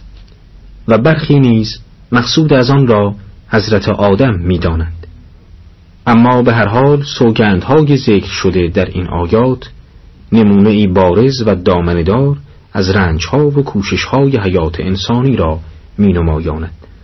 چرا که محصول و نتیجه نهایی کوششهای غریزی و ارادی موجود زنده به تولید مثل و ابقاء نسل منتهی می شود و این همه موجود را به سوی کوششهای سخت و تحمل مسئولیت ها می کشانند. آیات پنجم و ششم میفرماید آیا انسان میپندارد که کسی هرگز بر او توانایی ندارد؟ گوید مالی فراوان را تباه ساختم. این آیات بیانگر آنند که حال با توجه به سختیها و رنجهای حیات انسانی که عواملی برای کوشش و رهانیدن و دستیابی به برتری از جانب انسان می باشند آیا می توان چشم بر هم نهاد و از موقعیت حساس خود در پهنه آفرینش قافل ماند و در میان اوهام خیش را رها ساخت؟ و آیا می توان نسبت به حیات اجتماعی بی تفاوت ماند؟ یقینا چنین نیست. در آیات هفتم تا دهم چنین آمده است. آیا پندارد که هیچ کس او را ندیده است؟ آیا برای او دو چشم و یک زبان و دو لب بر ننهادیم؟ و ما او را به دو اوج راهبر نشدیم؟ در توضیح این آیات می توان گفت که اعضای یاد شده نموداری از وسایل درک و شناخت انسانی است. تا آدمی آنها را به کار برد و با اسرار جهان آشنا شود و هدفها و قوانین حیات را دریابد تا دشواریها بر او آسان گردد و از رنجها و سختیها برهد. و منظور از دو اوج تمثیلی برای نمایاندن خیر و شر است.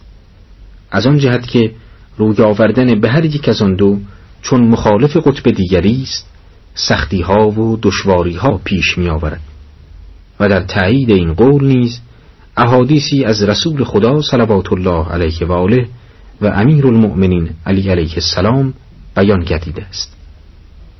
البته برخی دیگر از مفسران قولهای دیگر نیز داشته و دارند. از آن جمله مقصود از دو اوج را راه دشوار مسئولیت و تکلیف می دانند. در آیات یازدهم تا هفدهم چنین می‌خوانیم. پس چرا به کار مشکل اقدام نکرد؟ و چه دانی تو که کار مشکل چیست؟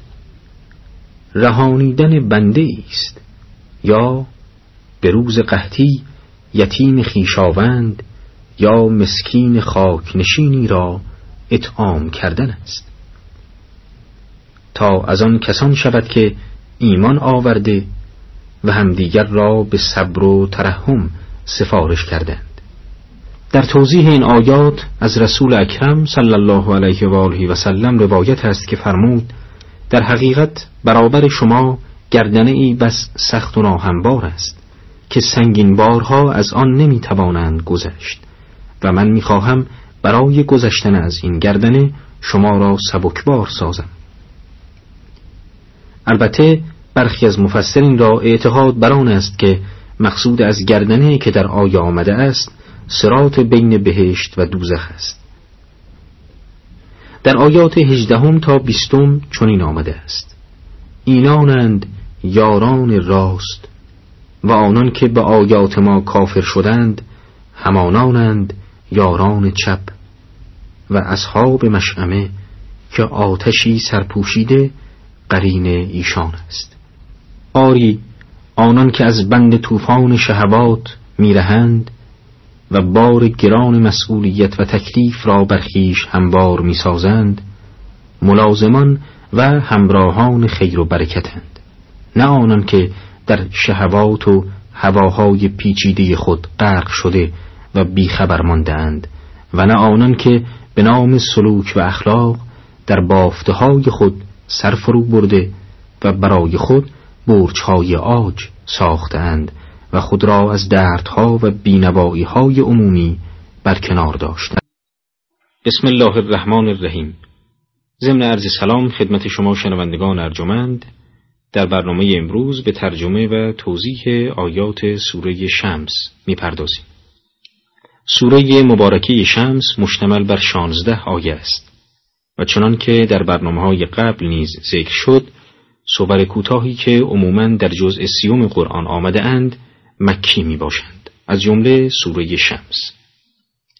در این سوره خداوند متعال ضمن اشاره به درک فطری انسان از پاکی ها و زشتی ها تذکر می دهد که دست یافتن به رستگاری و سعادت اخروی جز با تزکیه باطن و زدودن آلایش های غیر خدایی میسر نیست و در آخر به عنوان گواه و شاهدی استوار بر صحت و حقانیت این سخن به سرنوشت قوم سمود اشاره فرموده است و بدین ترتیب پند و عبرتی عمیق را برای عموم متذکر می گردد. این سوره چنین آغاز می گردد. به نام خداوند بخشاینده مهربان قسم به آفتاب و پرتو تابانش و به ماه آنگاه که در پس آفتاب براید و به روز آنگاه که زمین را روشن کند و به شب آنگاه که زمین را فراگیرد و به آسمان و آن که رفیعش گردانیده و به زمین و آن که آن را گسترده و قسم به نفس و آن که جان را بپرداخته. در این آیات برای بیان اهمیت مطلبی که متعاقب این آیات ذکر خواهد شد مکررن قسمهای عظیمی عنوان شده است. و باید گفت که بزرگترین و پر اهمیتترین مخلوقات و نعمات الهی در این سوگندها یاد شده است. چنان که شنیدید آفتاب، ماه، روز، شب، آسمان، زمین و نفس انسانی در این قسمها به عنوان عناوین و مخلوقاتی ویژه که حائز اهمیت بسیاری هستند یاد شده است. به ویژه مطابق نظر مفسران بزرگ ذکر سوگند مربوط به نفس انسان که در زیل بقیه سوگندها عنوان شده است میرساند که این پدیده گرانقدر از ارج اهمیتی برخوردار است که تمامی نعمات دیگر و بسیاری از مخلوقات تنها به خاطر او و برای تکمیل و تصویه او خلق شدند. در آیات هشتم به بعد می‌فرماید پس بیپروایی و تقوا را به نفس الهام نمود. به درستی آن کس که آن را از پلیدی پاک نمود رستگار شد و کسی که آن را آلوده ساخت زیانکار شد. باید عرض شود که کلمه الهام به معنای اطلاع و آگاهی است که نسبت به یک امر در دل آدمی به وجود می آید و الهام را گفتند که امداد و افاظه الهی است که به اذن و ارادی حضرتش در دل هر کس که لازم آید خواهد انداخت. در آیه شریفه چنین آمده که خداوند نفس آدمی را ملهم به درک و شناخت از فجور و ناپاکی و همچنین راستی و پرهیزگاری نموده است. منظور از این الهام این است که حق تعالی صفات زشت و زیبایی که بر اعمال انسان مترتب می گردد را به انسان فهمانده و بدین ترتیب آدمیان مجهز به قدرت درک و تمیز میان اعمال زشت و تبهکارانه و به همین ترتیب اعمال شایسته و خداپسندانه می باشند و دارا بودن چنین قدرت تشخیصی مطابق با آیه شریفه عمومیت داشته و از لوازم خلقت بشر بوده است. قرآن در ادامه متذکر می گردد اگر آدمی خود را از بند هواهای باطنی و تمنیات پست و حیوانی آزاد سازد و در طریق کمال خواهی گام بردارد خواهد توانست به سعادت اخروی و رستگاری ابدی دست یابد. ولی اگر تابع شیطان نفس گردد و به دنبال خواستهای ضد الهی درونیش کشیده شود چیزی نخواهد گذشت که به ورطه هلاک و سقوط خواهد غلطید و در دنیا در مرداب تاریکی ها و وادی ظلمانی آن و در آخرت در دوزخی آتش افروخته جایگاه خواهد داشت. در ادامه آیات آمده است سمود به سبب غرور و سرکشیشان دعوت الهی را تکسیب کردند. آنگاه که بدنهادترینشان برانگیخته شد. پس پیامبر خدا به دیشان گفت شطوری که آیت خداست را سیراب سازید. پس پیامبر خدا را تکسیب کردند و شطور را نیز بکشتند. سپس خداوند نیز به سبب این گناه بر آنان خشم گرفت و ایشان را هلاک و شهرشان را ویران ساخت و از سرانجام بد آن قوم بیم ننمود. سمود از فرمانبری خداوند و فرستادهش سرباز می‌زدند و به سبب غرور و استکباری که سراسر وجودشان را فرا گرفته بود هرگز در مقابل فرامین الهی گردن نمی نهادند. آنان از صالح علیه السلام که فرستادی خداوند برای هدایت و راهبری ایشان بود اعجاز خواستند و خود معین نمودند که صالح به ازن پروردگارش از دل سنگ ناقعی بیرون آورد صالح نیز برای هدایت آنان و اینکه شاید انجام این اعجاز موجبات هدایت و حق پذیری آنان گردد به ازن خدای تعالی شطور را از دل سنگ بیرون آورد. اما قوم بدتینت نپذیرفتند و یکی از شقیترین و بدنهادترین افراد آن قوم داوطلب شد که شطور را پی کند و دست و پای او را قطع نماید و چنین نیز کرد. خداوند متعال به سبب این گناه بزرگ و عمل زشت و شنیعی که انجام دادند آنان را به سرنوشت شوم و سرانجام دردناک دچار ساخت. شهر آنان را ویران نمود به طوری که اثری از آنان باقی نماند. و در آخرت نیز آنان را مشمول عذاب دردناک جهنم و آتش گسترده و هستی سوز آن نمود. اما نکته مهم و اخلاقی که باید بدان توجهی دقیق نمود آن است که عمل پی کردن شطور و بریدن دست و پای آن توسط یک فرد صورت گرفت. اما خداوند همه قوم را دچار هلاکت و عذاب نمود. حتی در جای دیگری از کلام خدا می‌خوانیم که فعقروها و اسبه نادمین آنان شطور را پی کردند و صبحگاه پشیمان گشتند. در اینجا عمل پی کردن را به همه قوم نسبت می دهد. اکنون باید توجه کرد که چرا این گونه سخن از این قوم آمده است؟ و به چه دلیل همه آنان را دچار آن عذاب نموده است؟ حضرت علی علیه السلام در یکی از خطبه های نهج البلاغه ضمن نصایحی که به مردم نموده است اشاره به آیه مورد بحث فرموده و در آنجا راز این یک دست و یک پارچه پنداشتن پی کننده شطور و دیگر افراد را رضایت و همدلی آنان ذکر فرموده است. رضایت آن قوم به پی کردن و بریدن اجزاء بدن آن شطور و یکدلی آنان با آن فرد شقی و بدزاد سبب شد تا مثل یکدیگر مشمول عذاب دنیایی و اخروی گردند. آری آنچه که انسانها را پیوندی حقیقی و جدا ناشدنی می‌دهد بیشتر از آن که امور ظاهری و آشکار باشد مسائل پنهانی و نیات درونی است. رضایت ما از اینکه در اطرافمان ظلمی توسط فرد دیگری واقع شود و ما نظارگر باشیم موجب آن می شود که ما نیز چون او و با او دست در دستش شریک ستم و تبهکاری وی باشیم. بسم الله الرحمن الرحیم.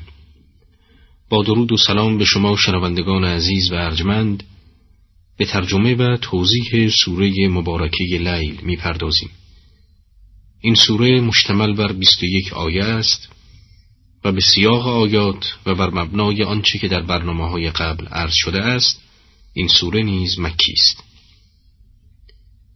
در این سوره ضمن پیگیری هدف اصلی که تهدید و انظار مردم نسبت به اعمالشان است با اشاره به مسئله انفاق بیان جالبی در تشریح وضعیت افراد بخشنده در مقابل آنان که بخ میورزند دارد و در این بین با پند و اندرز در جهت تهدید آنان که با اعمال شنی و ناپسند و با بخل و حرس سرنوشت خیش را به فرجامی ناخوشایند منتهی می‌سازند به نحو تکان دهنده ای عنوان شده است.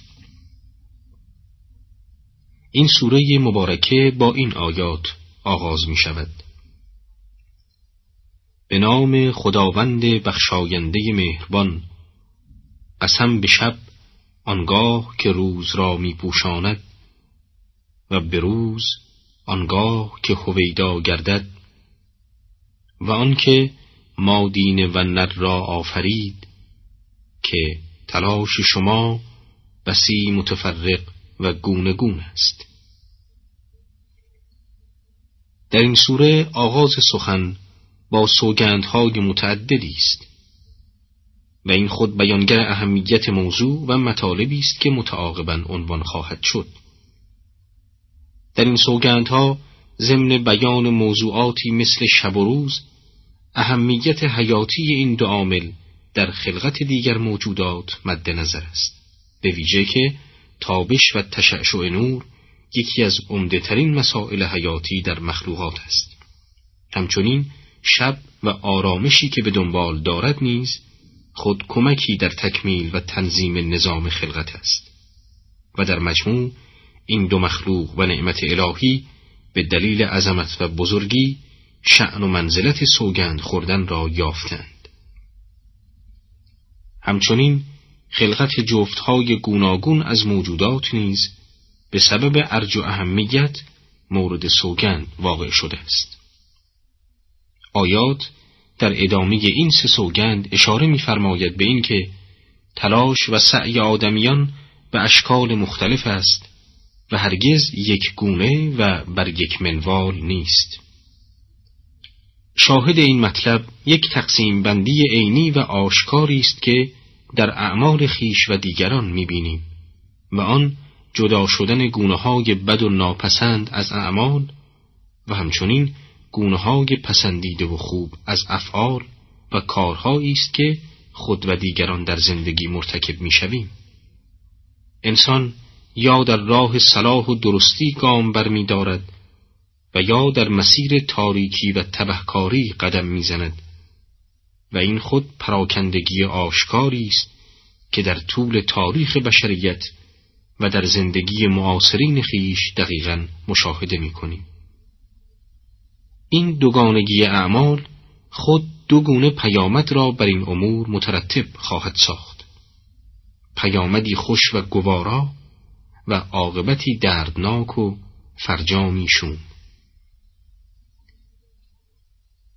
در آیات بعد چنین می‌خوانیم. اما کسی که انفاق کرده ببخشاید و پرهیزکاری پیش سازد. و به نکوکاری تصدیق کرد. پس به زودی طریقه آسانی برای وی میسر کنیم. آن کس که انفاق نماید و از انبالش به دیگران ببخشاید و از آنجا که لازمه چنین انفاقی ایمان به روز قیامت و تصدیق و اذعان به وحدانیت خدای تعالی است چنین فرد مؤمن و موحدی مشمول رحمت واسعه الهی خواهد شد به طوری که در امورش دچار دشواری نشده و در انجام اعمال نیکو خداوند او را یاری رسانده و مشکلاتش را رفع می سازد و او را آماده زندگی جاودان در بهشت می گرداند. در ادامه آیات ویژگی های آن دسته از کسانی که به گونه دیگری در زندگی عمل کرده اند بیان شده است. و اما آن کس که بخل ورزیده و طالب ثروت و بینیازی باشد و نیکوکاری را مورد تکسیب قرار دهد زود باشد که طریقه سختی پیش وی آریم. و زمانی که در معرض حلاکت قرار گیرد مالش برای او کاری نسازد. مقصود از تکسیب حسنا انکار وعده نیکی است که توسط پیامبران داده شده که همانا معاد و روز پاداش است. انکار چنین اصلی کفر است. کسی که انکار و تکذیب نماید چنین روزی را و بخل ورزد و تنها در مسیر جمعآوری مال و مکنت برای خیش باشد و هرگز به اندیشه یاری و کمک به زیر دستان نباشد طبعا مشمول عذاب الهی خواهد شد. این عذاب اولا برای چنین شخصی یک عذاب دنیایی است بدین صورت که توفیق انجام اعمال صالحه از وی سلب می گردد چنان که او نیز خود بری از انجام این امور است. و حین نزدیک شدن به این گونه کارها احساس سنگینی و دشواری کار او را از انجام عمل شاگسته منصرف می سازد. این امر خود مشدد عقوبت دردناک و سرانجامی است که در انتظار اوست.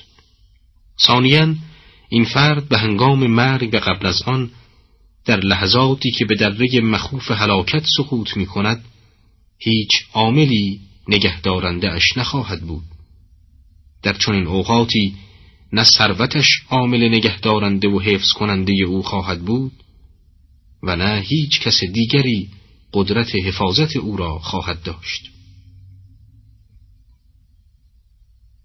در آیات دوازدهم به بعد چنین می‌خوانیم.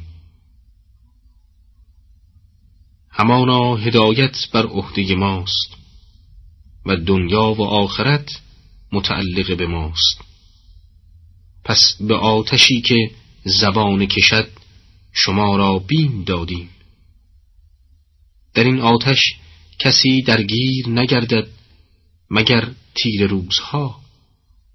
همان کسانی که تکذیب کرده و پشت کردند و از این آتش آن کسی که پرهیز کارتر است کناره گیرد همان پرهیزکاری که مال خیش را می دهد تا پاکیزه گردد. از آنجا که هدایت مخلوقات از مقدراتی است که خداوند بر خیش لازم فرموده در اینجا نیز همین امر را تصریح می‌فرماید و تأکید می نماید که تمامی راههایی که مردم بپیمایند در آنها به فرجامی که خداوند معین ساخته ختم خواهد شد. و خدا مالک همه چیز این عالم است. بدینسان انذار نیز که مخصوص مردم است به بیان الهی ذکر می گردد تا از بیم آتش و شرارهای سوزندش تیر روزها و تبهکاران به خدا گند و دست از تکذیب و انکار حقایق بردارند و به صف پرهیزکاران و خداخواهان بپیوندند و نفس خیش را از پلیدی ها بزدایند. آیات نوزدهم تا آخر می‌فرماید و برای کسی هیچ نعمتی نزد خدا نیست مگر اینکه پاداش داده شود. لیک آنکه رضای پروردگار والای خیش میجوید به زودی خشنود میگردد. هر کس طلبی از خداوند متعال داشته باشد و به حساب وعده های الهی او مشمول اجری از سوی حضرتش باشد قطعا به آن پاداش دست خواهد یافت و هرگز طلبکار باقی نخواهد ماند چرا که وعده های الهی لایت خلف است و حتما عملی می شود چنان که آن کس نیست که در طلب رضای پروردگارش مال خیش را در راه خدا بذل نموده و از ایثار تمامی هستیش نیز دریغ نداشته قاعدتا خداوند او را به زودی خشنود خواهد ساخت و وعده های خیش را در موردش عملی خواهد نمود بسم الله الرحمن الرحیم با سلام خدمت شما شنوندگان ارجمند و دوستداران برنامه قرآن و ترجمه امروز ترجمه و توضیحی بر صور مبارکه زها و انشراح را خدمتتان عرضه می داریم. سوره مبارکه زها مشتمل بر یازده آیه است. این سوره مکی است و سیاق آیات نیز بیانگر همین مطلب می باشد. البته برخی از مفسران احتمال مدنی بودن این سوره را نیز عنوان داشتند. این سوره پاسخی است به آن دسته از مردم که پس از چند روز قطع شدن وحی شایع کردند که خداوند با رسولش وداع کرده است حالان که چنین نبود به علاوه ضمن آیات با اشاره به رفع مشکلات متعدد پیامبر با آن حضرت و پیروانش تلویحا مشته داده و ایشان را شاد می سازد. آیات چنین آغاز می شوند. به نام خداوند بخشاینده مهربان قسم به روز و به شب آن هنگام که تاریکیش همه جا را فراگیرد که نه پروردگارت تو را واگذارده و نه خشمی بر تو کرده است. برای تو دنیای دیگر بهتر از این دنیاست و پروردگارت در آینده آنچنان به تو عطا کند که خشنود گردی. در این آیات بدون قسمها و سوگندهایی یاد می شود تا ضمن ارزش نهادن بر مطالبی که متعاقب این قسمها خواهد آمد صحت و درستی آن را نیز به اثبات رساند. از جمله رد و انکار مطلبی که جمعی از مردم کوتهندیش و احیانا مغرز شایع ساخته بودند. چنان که ذکر می کردند چون چندی است به پیامبر وحی نرسیده پس خدایش با او وداع و ارتباط با او را قطع کرده است. در این آیات پس از قسمهای یاد شده این شایعه را انکار می‌فرماید و عنایت و لطف خاص الهی نسبت به پیامبر عظیم شعن را اثبات می نماید تا آنجا که به پیامبر تذکر می دهد که علاوه بر عنایات دنیایی تو در آخرت چنان جایگاهی خواهی داشت که در دنیا هرگز مشابه آن وجود ندارد. در آیات بعد خداوند شماری از نعمات خیش را که به پیامبر عطا نموده است برشمرده و به این وسیله بشارت و مجده به پیامبر می‌دهد که عنایت ما همچنان شامل حال تو خواهد بود چنان که در گذشته نیز چنین بود. از آیه ششم به بعد چنین می‌خوانیم. آیا تو را یتیمی نیافت و جای و سرپناهت داد؟ و ره گم کرده ات یافت و راه نمود و ایارمند و دستت یافت و بینیازت ساخت. پس بر یتیم تسلط مجوی سائل و درمانده را از خود مران و از موهبت پروردگارت سخنگوی. پیامبر در شکم مادر بود که پدر خیش را از دست داد. و در دوران کودکی نیز مادر و سپس کفیل و جدش را از دست داد و در تمامی این دوران لطف و عنایت خاص الهی بود که آن حضرت را پناه می‌داد. و هرگز این یتیمی مایه سرفکندگی و بیخانمانی آن حضرت نشد. در این حال پیامبر نیز مثل دیگران از هدایت و طریق رسیدن به سعادت مطلع نبود و خداوند متعال این لطف را نمود و آن حضرت را به طریق هدایت الهی آشنا فرمود و در حالی که توهی دست بود او را به واسطه ازدواج با خدیجه متمکن و بینیاز ساخت. در ادامه می‌خواهد به پیامبر بگوید که تو طعم ذلت یتیم را چشیده ای و شکست شدن دل او را احساس کرده ای پس هرگز یتیمی را خار مشمار و از مال او نیز مراقبت کن. با اشاره به اینکه تو را با هدایت آشنا کردیم و روزیت را گشاده نمودیم به پیامبر تذکر می دهد که تو طعم تلخ توحیدستی و فقر را درک کرده ای پس هرگز سائلی را از خود مران و نیاز او را از لحاظ مادی و معنوی برآورده ساز.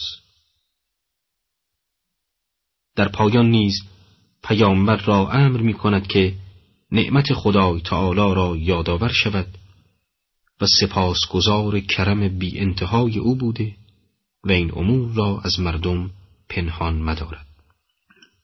حال به سوره مبارکه انشراح می‌پردازیم. این سوره حاوی هشت آیه است که گروهی از مفسرین آن را مکی و گروهی نیز آن را مدنی دانستند. اما صاحب المیزان معتقد است که سیاق آیات مدنی بودن این سوره را نشان می‌دهد. در این سوره خداوند متعال ضمن بر شمردن منتهایی که بر پیامبر اکرم نهاده و عنایاتی که نسبت به او داشته است ایشان را امر می کند به این که در راه خدا و تلاش برای او کمر همت را بسته و مجدانه در این راه بکوشد. آیات چنین آغاز می شوند به نام خداوند بخشاینده مهربان. مگر نه سینه تو را گشاده کردیم و بار گرانت را که پشت تو را کوفته بود از تو برداشتیم و نامت را بلند آوازه ساختیم. اشاره به گشایش سینه به مفهوم وسعت نظر گستردگی و فزونی ظرفیت برای دریافت وحی است. به طوری که هر انسانی تحمل چنین امری را ندارد. و خداوند در این آیات اشاره می کند که چنین تحمل و قدرتی را به پیامبر انعام فرمود. و نیز قوت و نیروی تبلیغ اسلام و رساندن فرمانهای الهی را به ایشان عطا فرمود که این خود شامل قدرت پایداری تحمل ناملایمات و مشقتهایی است که در این راه بود نیز می‌شد. و مراد از این که فرمود بار سنگینت را از شانت افکندیم این است که رسالت و دعوت و دیگر اموری که بر عهده پیامبر نهاده بود چنان سنگین بود که احدی را تحمل بر شانه کشاندنش نبود. اما خداوند متعال با نفوذ کلمه قدرت بیان و افزایش تحملی که به آن جناب عطا فرمود این بار را سبک ساخت. و نام و شهرت آن حضرت را زبانزد خاص و عام کرد به طوری که سخن از آن حضرت و نام آن جناب از همه نامها و خاطرها بلندتر شد و یکی از مصادیق پر آوازه کردن آن جناب این ساختن نام آن حضرت با نام الله در شهادتین است. در ادامه چنین می‌خوانیم. پس دراستی از پی دشواری آسانی هست. راستی که با هر سختی آسانی هست. پس همین که فراغت یافتی به عبادت کوش و به پروردگار خیش امیدوار باش. در اینجا با توجه به آنکه خداوند باری بس عظیم را بر عهده پیامبرش نهاده و سوی دیگر دشواری های فراوانی بر سر پیشرفت امر آن جناب قرار دارد بار دیگر علاوه بر دفعاتی مکرر که فرمود این بار سنگین را از دوش پیامبر بر زمین نهاد اما باز هم یادآور می گردد که بر طبق سنت الهیه و نظام جاری در عالم که به دنبال هر دشواری سهولت و راحتی فراهم خواهد آمد امید و مجده مجددی به پیامبر و رهروان اسلام می دهد. و این مطلب در سوره انشراح دو بار پشت سر هم ذکر شده است و با توجه به این مطلب برخی از مفسران را اعتقاد بر آن است که با هر اسر و تنگنا دو یسر و گشایش خواهد بود در انتها نتیجه گیری شده است که پس از این همه نعمات که خداوند به محمد و پیروانش عنایت فرموده است باید در حین فراغت نفس خود را در طریق عبودیت او و دعا و نیایش به درگاه ایزدیش مهیا سازند و بدین طریق هم سپاس و شکر آن همه لطف را به جا آورند و هم بدین وسیله به سمت کمال و قرب بارگاه حق راه بیابند. این مسئله گرچه خطابی مستقیم به پیامبر را بیان می دارد اما همچنان دیگر موارد سخنی است که در اصل همه مردم و پیروان قرآن مخاطبان آن محسوب می کردند.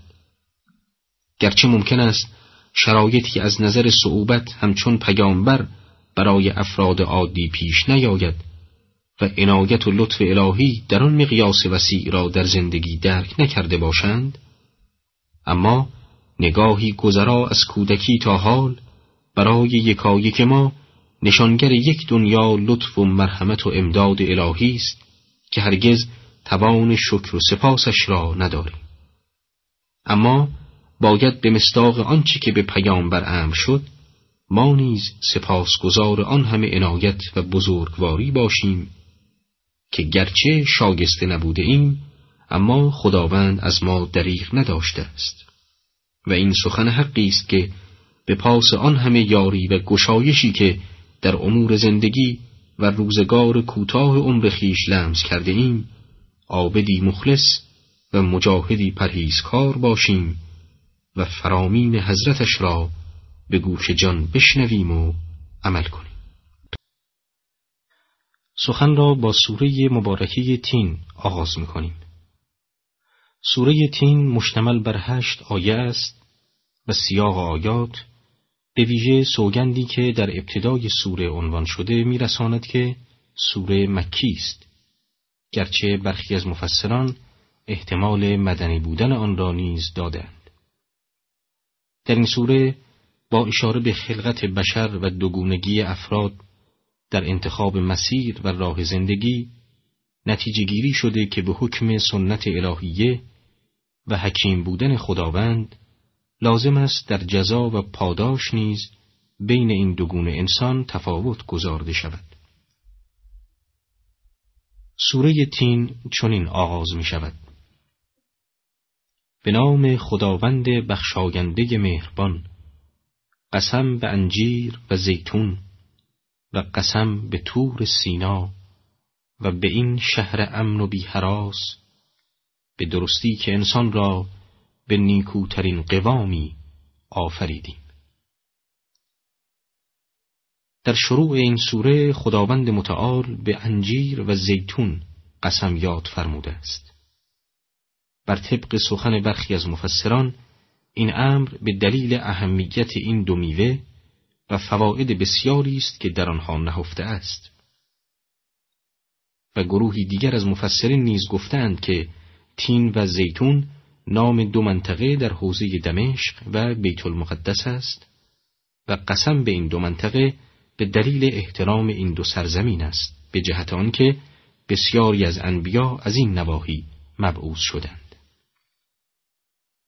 و تور سینا کوهی است که خداوند در آن موسی را به پیامبری مبعوث کرد و بار سنگین رسالت را در آنجا بر عهده آن جناب نهاد که از این حیث این کوه نیز از احترام ویژه‌ای برخوردار است. و گواه این امر قسمی است که خداوند به این کوه یاد فرموده است.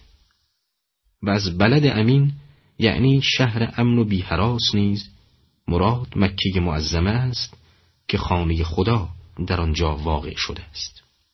این قسم ها اهمیت و اعتبار مطالب آتی این آیات را میرساند. چرا که پس از این قسم ها نکته مهمی در خلقت بشر را خداوند متعال در این سوره بیان می دارد و آن قوام در آفرینش انسان است. بدین معنا که انسان به گونه ای آفریده شده است که تمامی شرایط و شعون ثبات و بقای انسان برای وی مهیاست و خلقت این موجود مبتنی بر استواری و استحکام است. و وضع او چنان است که در مقایسه دارای وضعیت احسن و نیکوترین حالت است. سپس به دو گونه تقسیم شدن انسانها اشاره می کند. از آیات پنجم به بعد می‌خوانیم. و سپس او را به پسترین مراتب پستی سوق دادیم. مگر کسانی که ایمان آوردند و کارهای شایسته انجام دادند و برای آنان اجری بدون منت خواهد بود. پس از این چه چیز تو را به تکذیب دین واداشت؟ مگر خداوند فرمان رواترین فرمان روایان نیست؟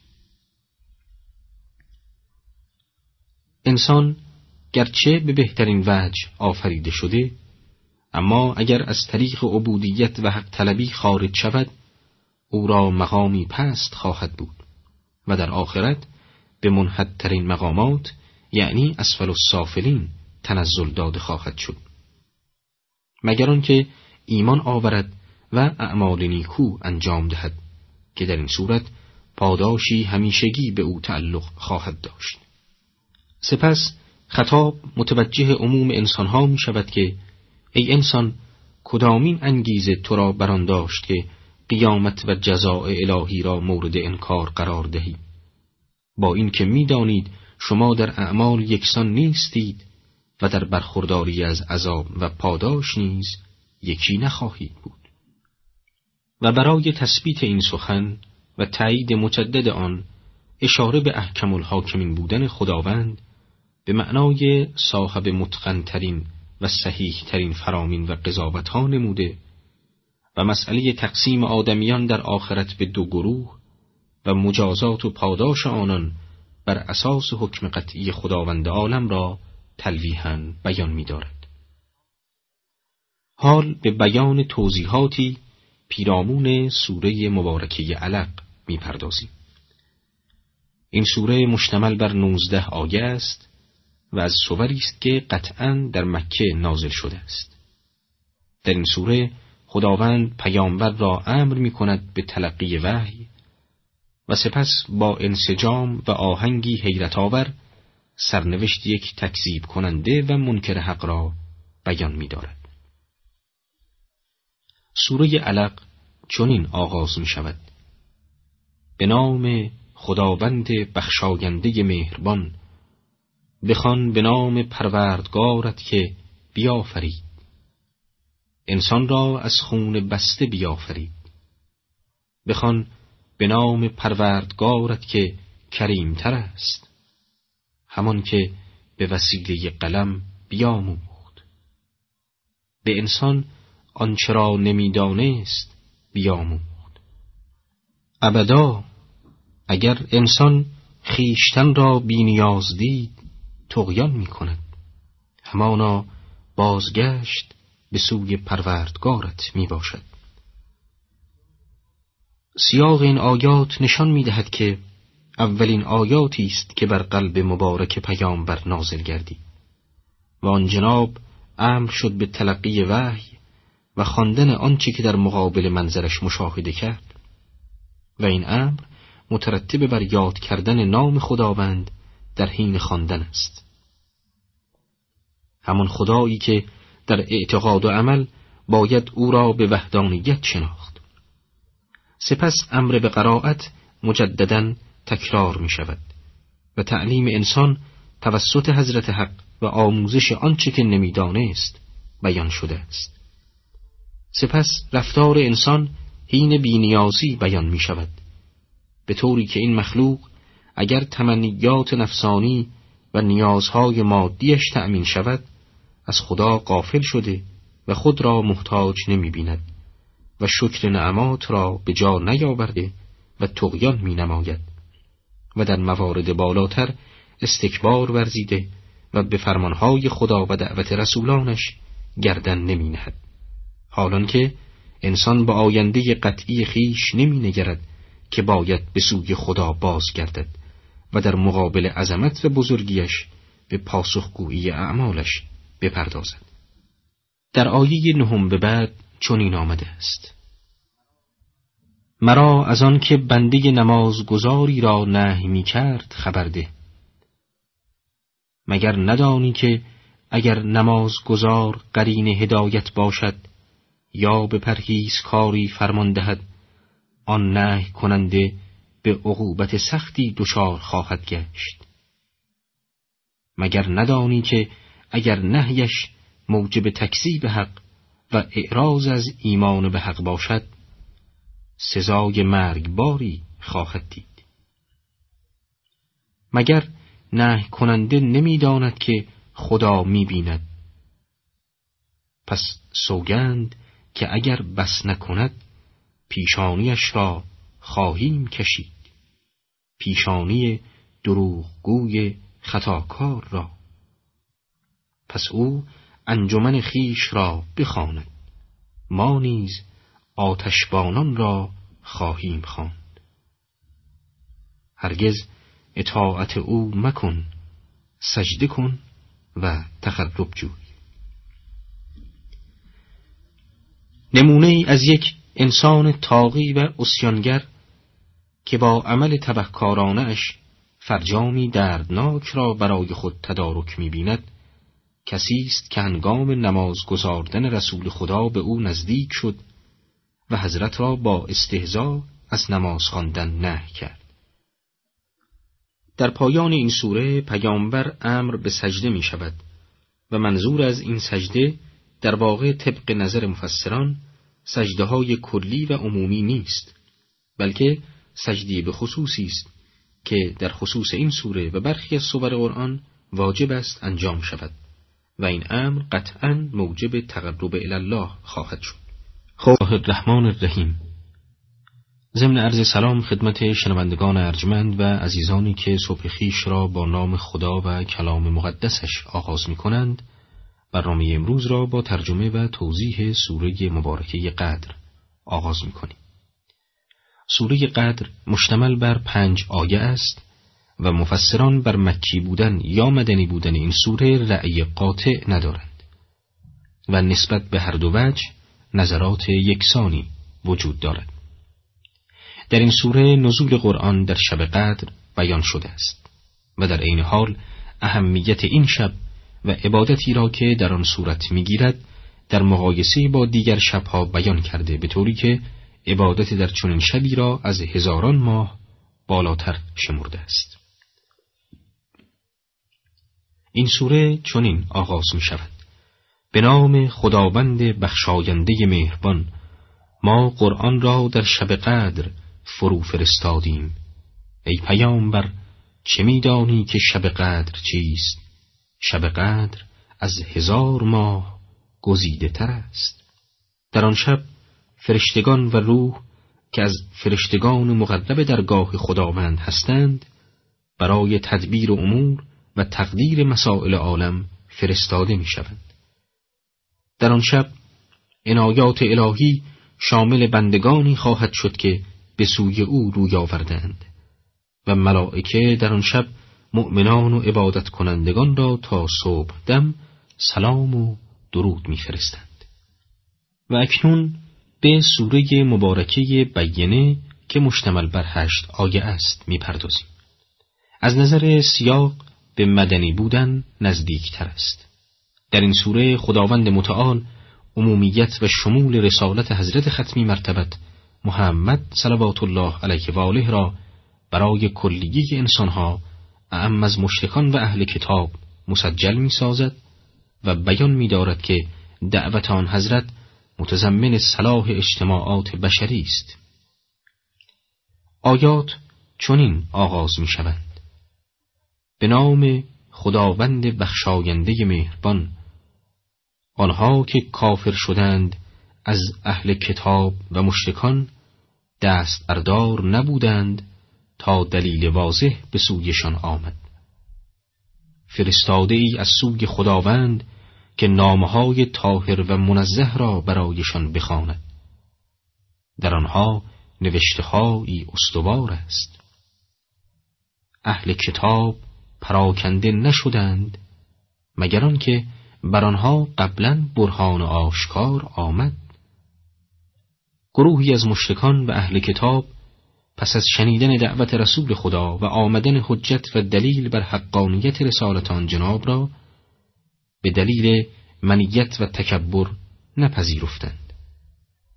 اما سنت الهی بر آن قرار گرفته و چنین در اجتماعات بشری جاری است که باید حجت و دلیل بر افراد تمام شود تا آنگاه بتوان افراد را مورد بازخواست و پرسجو قرار داد. بر این مبنا حجت اولیه که رسول خداست مبعوث می شود و به همراهش نوشته ها که آیات الهی است و منزه از عیب و کاستی است فرستاده می شود تا حجت الهی را بر مخاطبانش به اتمام رساند. از آیه ششم به بعد چنین آمده است. و مأمور نبودند جز به این که خدای را حق گرایانه بپرستند و از هر باطلی روی گردانده و به او روی آورند و نماز به پاداشته و زکات بپردازند. این همان آیین استوار و مستحکم است. به درستی آنان که کف ورزیدند از اهل کتاب و مشرکان در آتش دوزخند و در آن جاودانند. اینها بدترین مخلوقاتند و کسانی که ایمان آورده و امور شاگسته انجام دادند گزیده ترین آفریدگانند. پاداش این دسته نزد پروردگارشان بوستانهای جاویدان است که در آن جویها روان است و در آن تا ابد باقی خواهند بود. خدا از آنها خشنود است و آنها نیز از خدا راضیند این پاداش بزرگ برای آن کسی است که از خداوند و قهر او بهراسد اطاعت امر خدا در طریق عبودیت و بندگیش یک اصل اساسی است. این مطلب در کلیه کتب آسمانی و دستورهای الهی به نحوی از آنها مندرج بوده و بشر برای دست یافتن به سعادت راهی ندارد جز گرویدن به این دین. سرنوشت آن گروه که نسبت به بیینه یعنی رسولان و کتب الهی و دین و آین استوار کفر ورزیده و انکار کردند سرنوشتی شوم در آتش دوزخ است و اینها از بدترین خلائق محسوب می شود حالان که گروه مؤمنان و راست کرداران از نخبگان و برگزیدگانی هستند که در بهشت معوا دارند و خوشی جاودانه ای را برای خیش تدارک دیدند. این سرنوشت جالب و جاودانه از آن جهت در انتظار این گروه است که به خدا ایمان آوردند و دستورهایش را مراعات کردند و نسبت به خشم و قهری که او نسبت به تبهکاران دارد دائما در حراس و وحشت بودند. این گروه پاداش رضایت خدا را نسبت به اعمال و عقایدشان خواهند دید. این پاداش بهشت عدنی است که مکرر به دیشان وعده داده شده بود. حال به بیان سوره مبارکی زلزال می‌پردازیم. این سوره حاوی هشت آیه است و این سوره را برخی مکی و برخی مدنی خواندند. در این سوره سخن از قیامت است و اوضاع و تحولاتی که در آن روز رخ خواهد داد و در پایان توضیح مختصری درباره انسانهای نیکوکار و همچنین تبهکار ذکر شده است. این سوره چنین آغاز می شود. به نام خداوند بخشاینده مهربان چون زمین به لرزش خیش بلرزد و زمین گرانی های خیش برون کند و انسان گوید چه شده است؟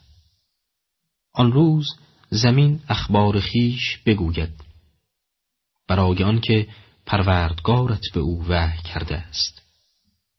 در آن روز مردم گروه گروه و پراکنده بیرون آیند تا اعمالشان بدانها نمایانده شود پس آن کس که همسنگ ذره ای نیکی کرده باشد پاداش آن را ببیند و آنکه همسنگ ذره ای بدی کرده باشد سزای آن را ببیند.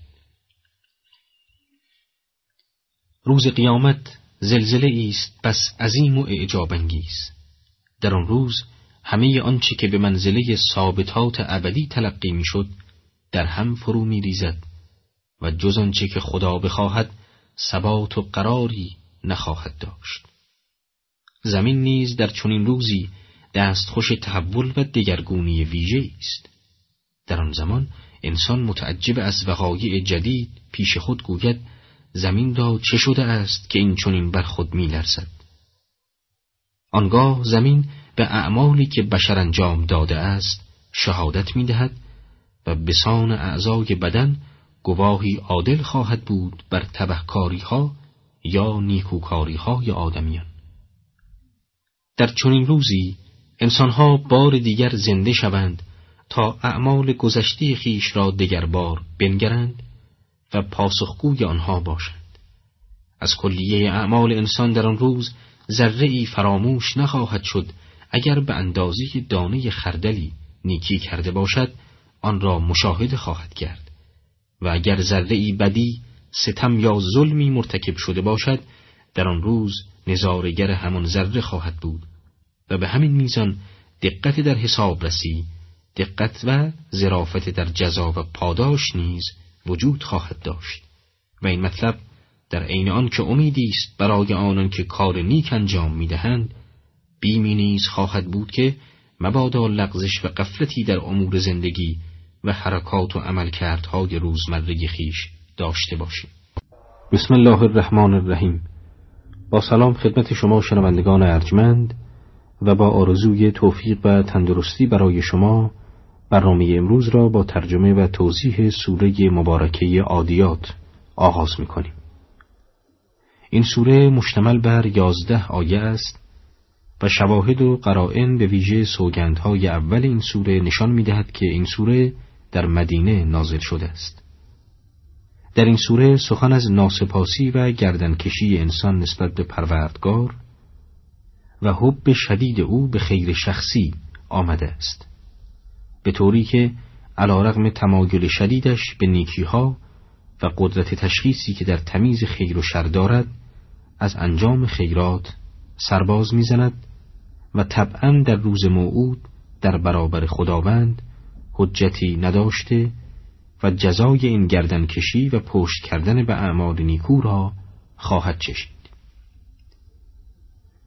این سوره به این ترتیب آغاز می شود به نام خداوند بخشاینده مهربان سوگند به اسبان تیزتک که نفسهایشان به شمار افتاده و آتش فروزان که با سم خیش از سنگ شعله برارند و آن یورش بران بامدادی که گرد و قبار برانگیختند و دشمنان را در میان گرفتند. خداوند قسم یاد می کند به جهاد کنندگانی که با اسبان تندرو در صبحگاهان بر دشمن حمله می‌برند. آنچنان سریع که دشمن فرصت عکس العمل نمی یابد و قدرت و جسارت این جهادگران آنچنان است که سم سطورانشان آتش میافروزد. و در حیمنه تکبیر و فریادهای حق طلبانه خیش و آن همه گرد و قبار و آتش دشمنان را به محاصره خیش درآورده زلیل و زبون می‌سازند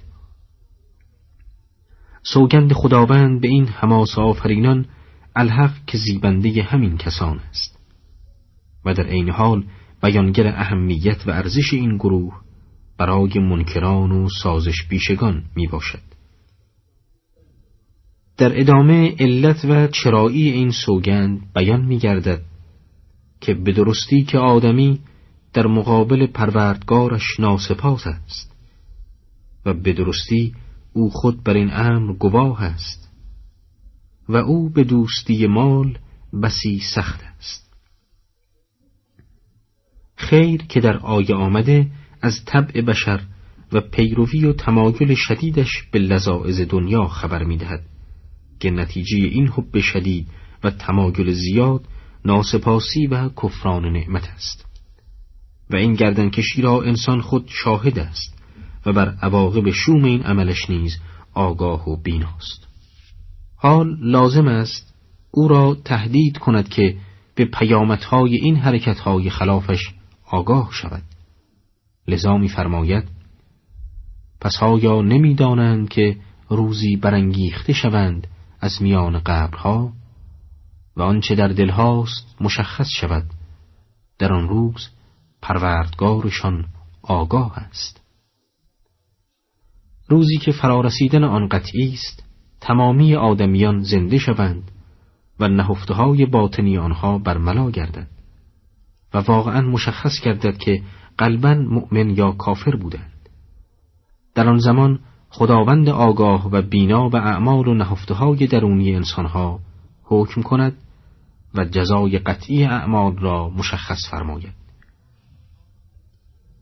حال به ترجمه و توضیح سوره مبارکی قارعه می‌پردازیم. این سوره حاوی یازده آیه است و از صور مکی محسوب می شود. در این سوره خداوند متعال انسانها را به عذاب قیامت تهدید کرده و نتایج عمل انسانهای خاطی را بیان داشته است. در این حال مختصری نیز سخن از بشارت به ثواب برای درست کرداران دارد. این سوره چنین آغاز می گردد. به نام خداوند بخشاینده مهربان حادثه کوبنده حادثه کوبنده چیست؟ ای پیامبر نمیدانی که آن حادثه کوبنده چیست؟ روزی که مردم همچون پروانه های پراکنده باشند و کوها چون پشم حلاجی شده باشند این آیات توصیفی است از قیامت کبرا آن روز که همه آدمیان وحشت زده شاهد تحول عظیم و حادثه بس شگرف هستند در آن روز زمین و کوهها متفرق پراکنده و منهدم گردند و کوبندگی آن روز بدان حد است که آدمیان همچون مرغان و پروانههایی که آشیان گم کردهاند و راه به جایی نمی‌برند سراسیمه و وحشت زده به اطراف می‌دوند و پراکنده می‌شوند. اما در این بین وضع درست کاران تفاوت می کند چنان که میفرماید اما آنکه اعمال وزن شده اش سنگین است در عیشی رضایت بخش خواهد بود. چون این اشخاصی در آن روز وحشت و دلهوره ندارند. چنان که در دنیا اطمینان خاطر داشتند در آن روز نیز ایمان و عمل نیکویشان پناهگاه آنان است. و بر خدا توکل دارند و رضایت و خوشی وصف ناپذیری در وجودشان موج می‌زند. اما آنکه اعمال وزن شده اش سبک است پس جایگاه او حاویه است. و چه میدانی که حاویه چیست؟ آتشی سوزان است. اما آن کسی که کفه اعمال نیکش سبک است و در دنیا جز به خواستها و تمایلات پست و حیوانی خیش نپرداخته در آن روز شرمساری و وحشت وجودش را فرا می‌گیرد و در پایان حسابرسی آغوش حاویه محل و معوای اوست و حاویه آتشی بس سوزان و دردناک است. انشاءالله خداوند به ما توفیق عمل صالح و ایمان خالص عنایت فرموده و ما را از این آتش مهیب برهاند. سوره بعدی مورد بحث امروز سوره مبارکه تکاسر است. این سوره شامل هشت آیه است و در مجموع احتمال مکی و مدنی بودن آن یکسان است. در این سوره خداوند مردم مالندوز و قافل را سرزنش می کند که چرا علا رغم داشتن نعمات زیاد و برخورداری از آنها به سپاس و شکر نپرداختند و برخلاف دستورهای الهی به مالندوزی پرداخته و در این طریق نسبت به یکدیگر سبقت نیز می جستند. این افراد را تهدید می نماید که به زودی نتیجه ناسپاسی و قفلت و مالندوزی و حب شدید به پول و دارایی را خواهند دید. این سوره چنین آغاز می شود. به نام خداوند بخشاینده مهربان فزون طلبی و بسیار نمایی سرگرمتان ساخت. تا جایی که برای شمارش نیاکان خود به دیدار گورها رفتید. باز بس کنید به زودی خواهید دانست. بس کنید که اگر به علم یقین می دانستید بسیار نمایی نمی کردید سوگند که جهنم را خواهید دید. آنگاه جهنم را به دیده یقین خواهید دید. آنگاه در آن روز از نعمتها بازخواست می شوید تکاسر و فزون طلبی و مفاخرت در دارایی و زینتهای دنیا و سبقت جستن در جمع مال و نفرات انسانها را از عبادت خدا و شکر نعمتهای بیشمارش او قافل می کند به طوری که پس از مرگ نسبت به این امور و بیتوجهی ها نادم و پشیمان می گردن. این گروه گاهی تا بدانجا از شدت چشم و همچشمی می رسند که حتی به تعداد و کمیت نیاکان خیش نیز می نازند و فخر می فروشند. عاقبت این گروه را قرآن بدین شکل به تصویر کشیده است که جهنم و آتش افروختش را در مقابل دیدگان خیش مشاهده می کنند و پس از آن در آن آتش فرو افکنده شوند.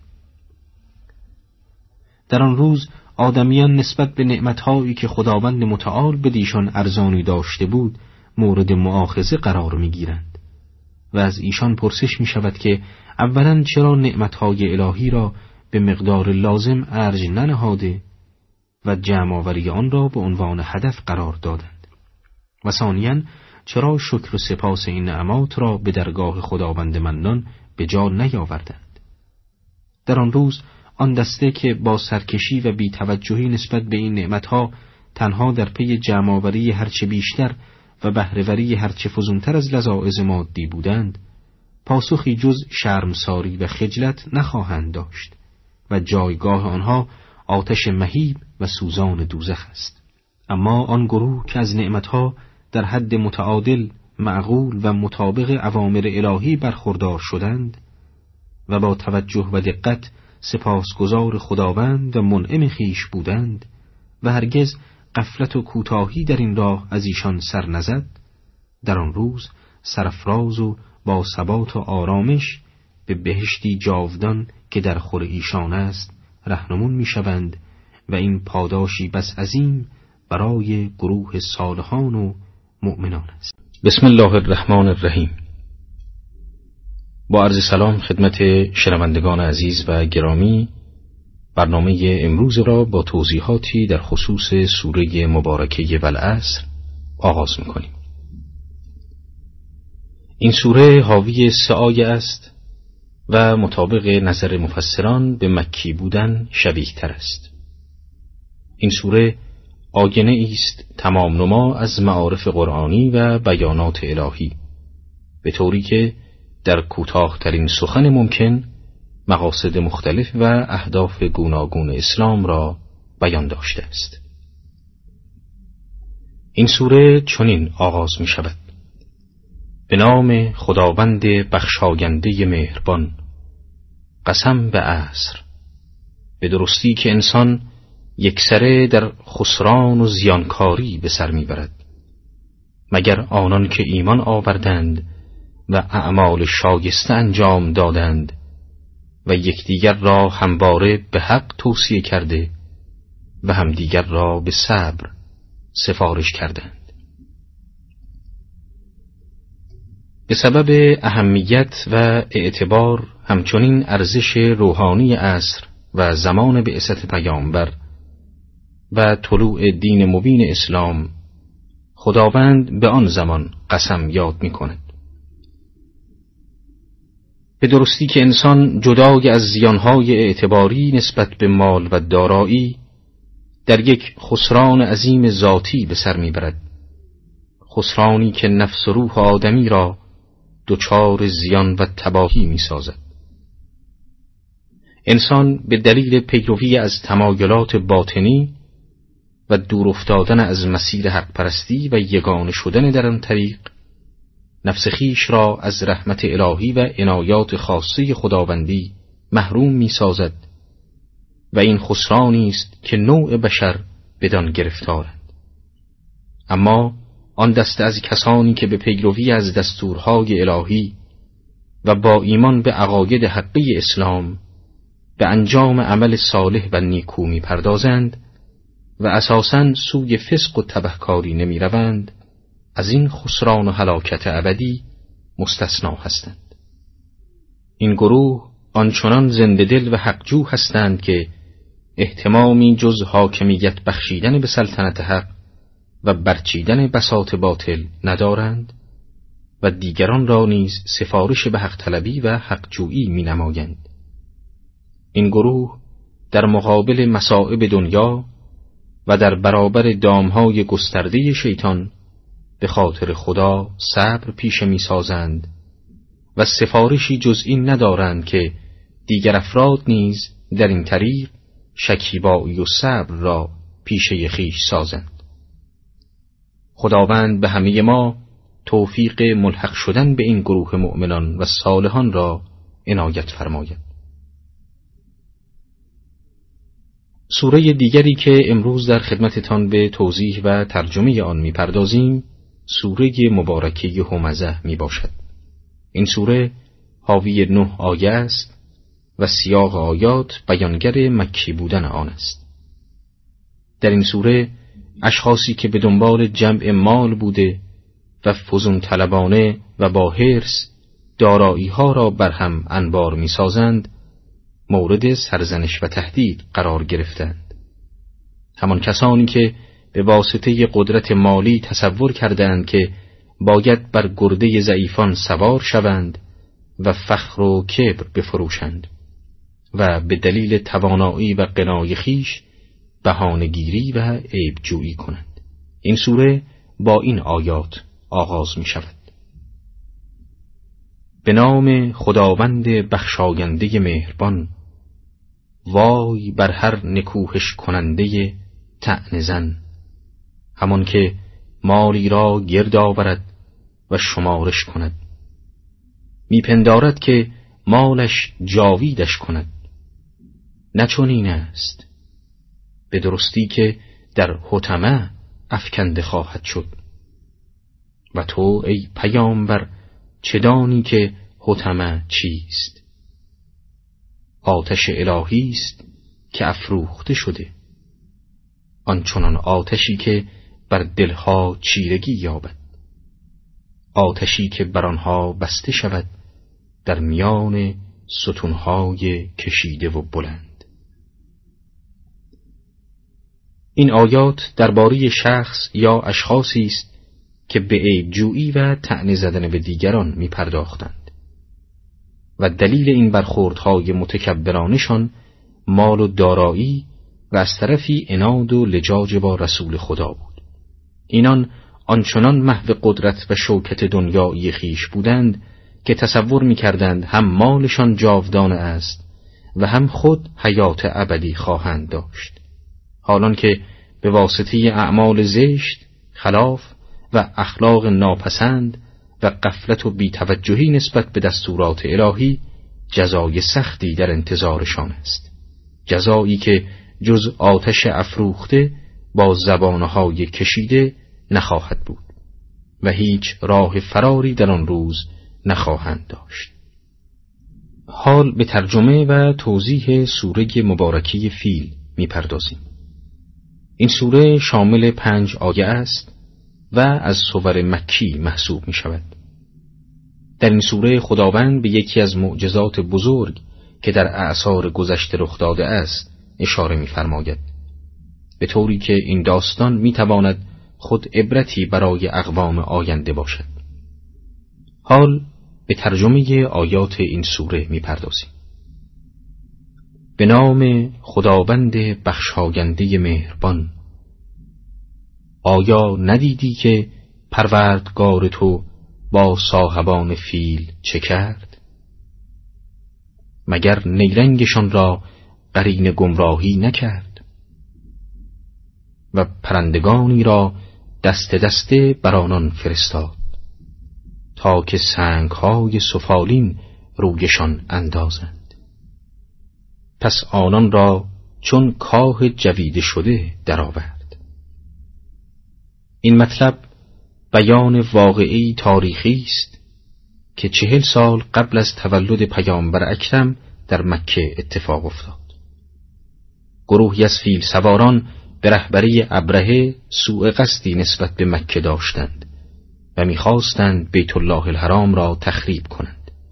اما خداوند نقشه آنان را بینتیجه ساخت.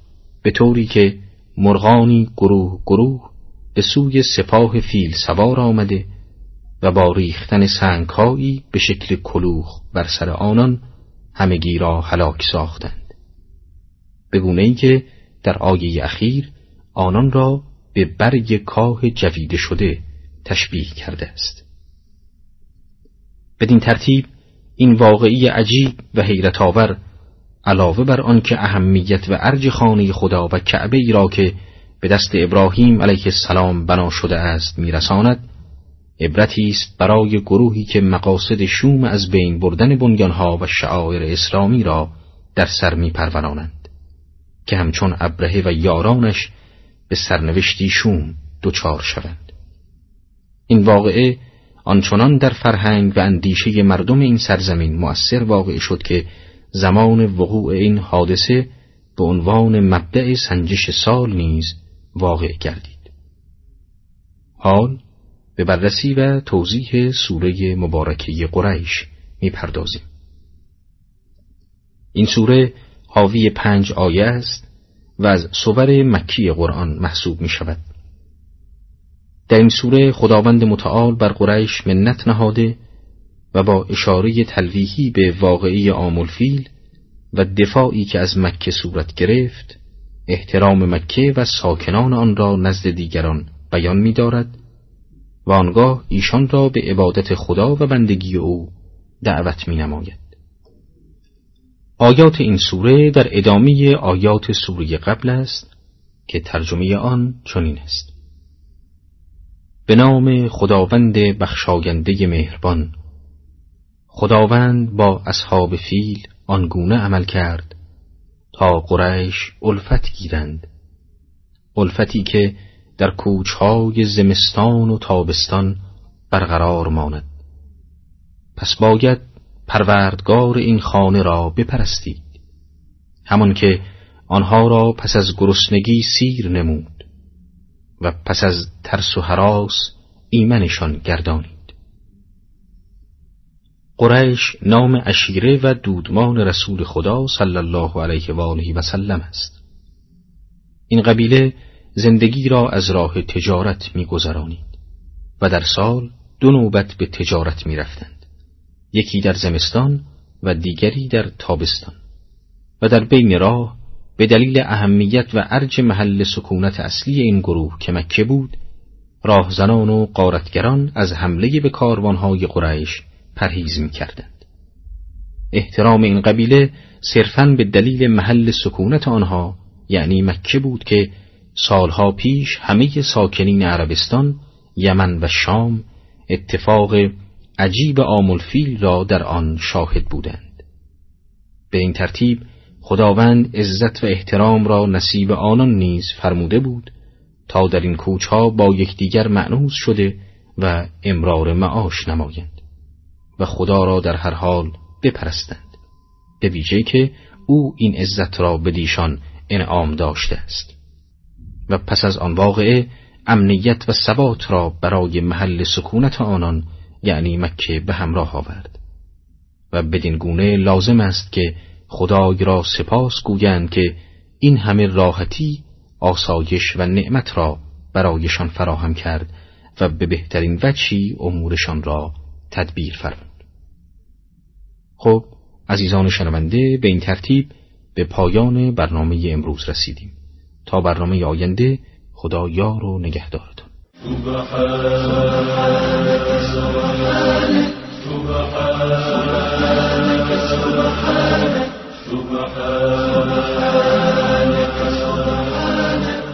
به نام خداوند صبحان ایرانیان سلام. در بخش نخست برنامه های رادیو ایران از این ساعت تا ساعت چهارده انشاءالله به اتفاق همکارانم با شما همراهیم.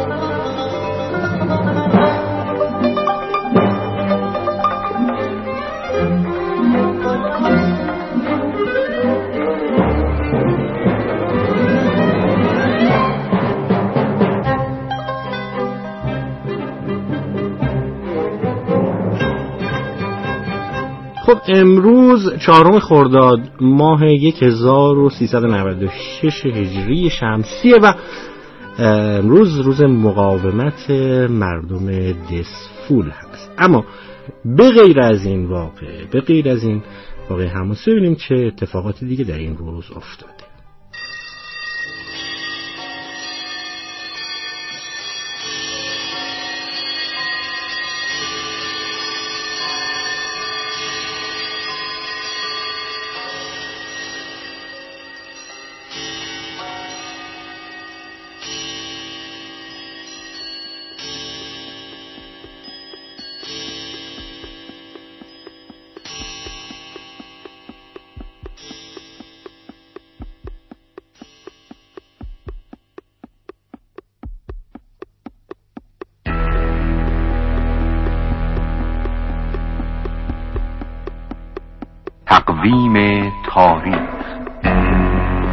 به نام خدا.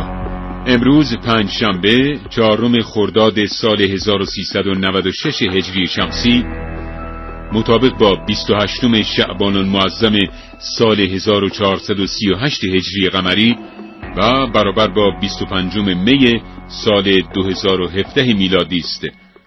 28 شعبان المعظم سال 1332 هجری قمری. 106 سال پیش سلطنت احمدشاه قاجار به طور رسمی آغاز شد. پس از تبعید محمد علی شاه قاجار پسرش احمد میرزا در تاریخ 27 جمادی الاخر سال 1327 هجری قمری در حالی که دوازده سال بیشتر نداشت به پادشاهی رسید. از آنجا که احمدشاه کودکی بیش نبود کارها و نظام حکومت به دست هیئت مدیره افتاد که زمام امور را با تشکیل مجلس تازه در کف خود گرفته در این میان ابوالقاسم خان قراگزلو ملقب به ناصر الملک تا 28 شعبان المعظم سال 1332 هجری قمری نیابت سلطنت را داشته تا در این روز احمد شای قاجار به طور رسمی تاجگذاری کرده در همین سال که مصادف بود با سال 1914 میلادی جنگ جهانی اول آغاز شد و ایران بیش از پیش صحنه رقابت دولت‌های اروپایی شد.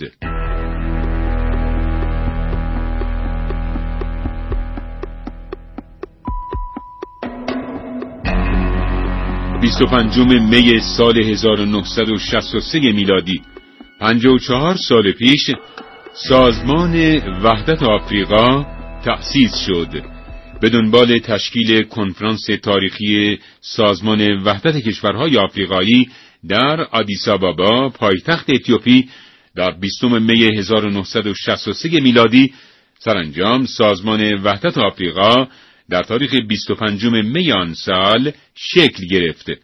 بنیانگذاران این سازمان جمال عبدالناصر قوام نکرومه و احمد سکوتوره رؤسای جمهور وقت مصر، غنا و گینه بودند. هدف از تشکیل این سازمان تلاش در جهت ایجاد یک پارچگی میان کشورهای آفریقایی و دفاع از حق حاکمیت این سرزمین های استعمار زده است.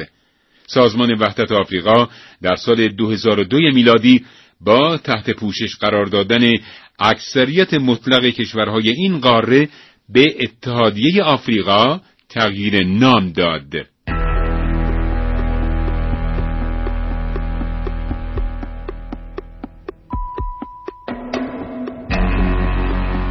چهارم خرداد روز مقاومت و پایداری و روز دسفول همه شهرهای استان قهرمانپرور خوزستان در دوران هشت سال دفاع مقدس صحنه جانفشانی و ایثار مردم قهرمان این کهندیار بود در این میان شهر دسپول و مردم صبوران بیش از دیگر هموطنان خوزستانی از خود پایداری و مقاومت بروز دادند. در تمام دوران جنگ تحمیلی اغلب لشکرهای جنوب کشور در دسپول و پیرامون آن مستقر بودند. حضور تعداد زیادی از فرماندهان ارتش و سپاه و به طور کلی رزمندگان اسلام در این شهر از دیگر امتیازات آن و یکی از دلایل نامیدن دسفول به عنوان شهر مقاومت است.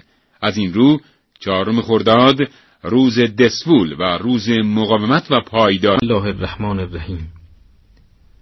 با سلام خدمت شنوندگان گرامی و با آرزوی سلامتی و توفیق شما عزیزان برنامه امروز را با بررسی سوره مبارکه ماون آغاز می‌کنیم.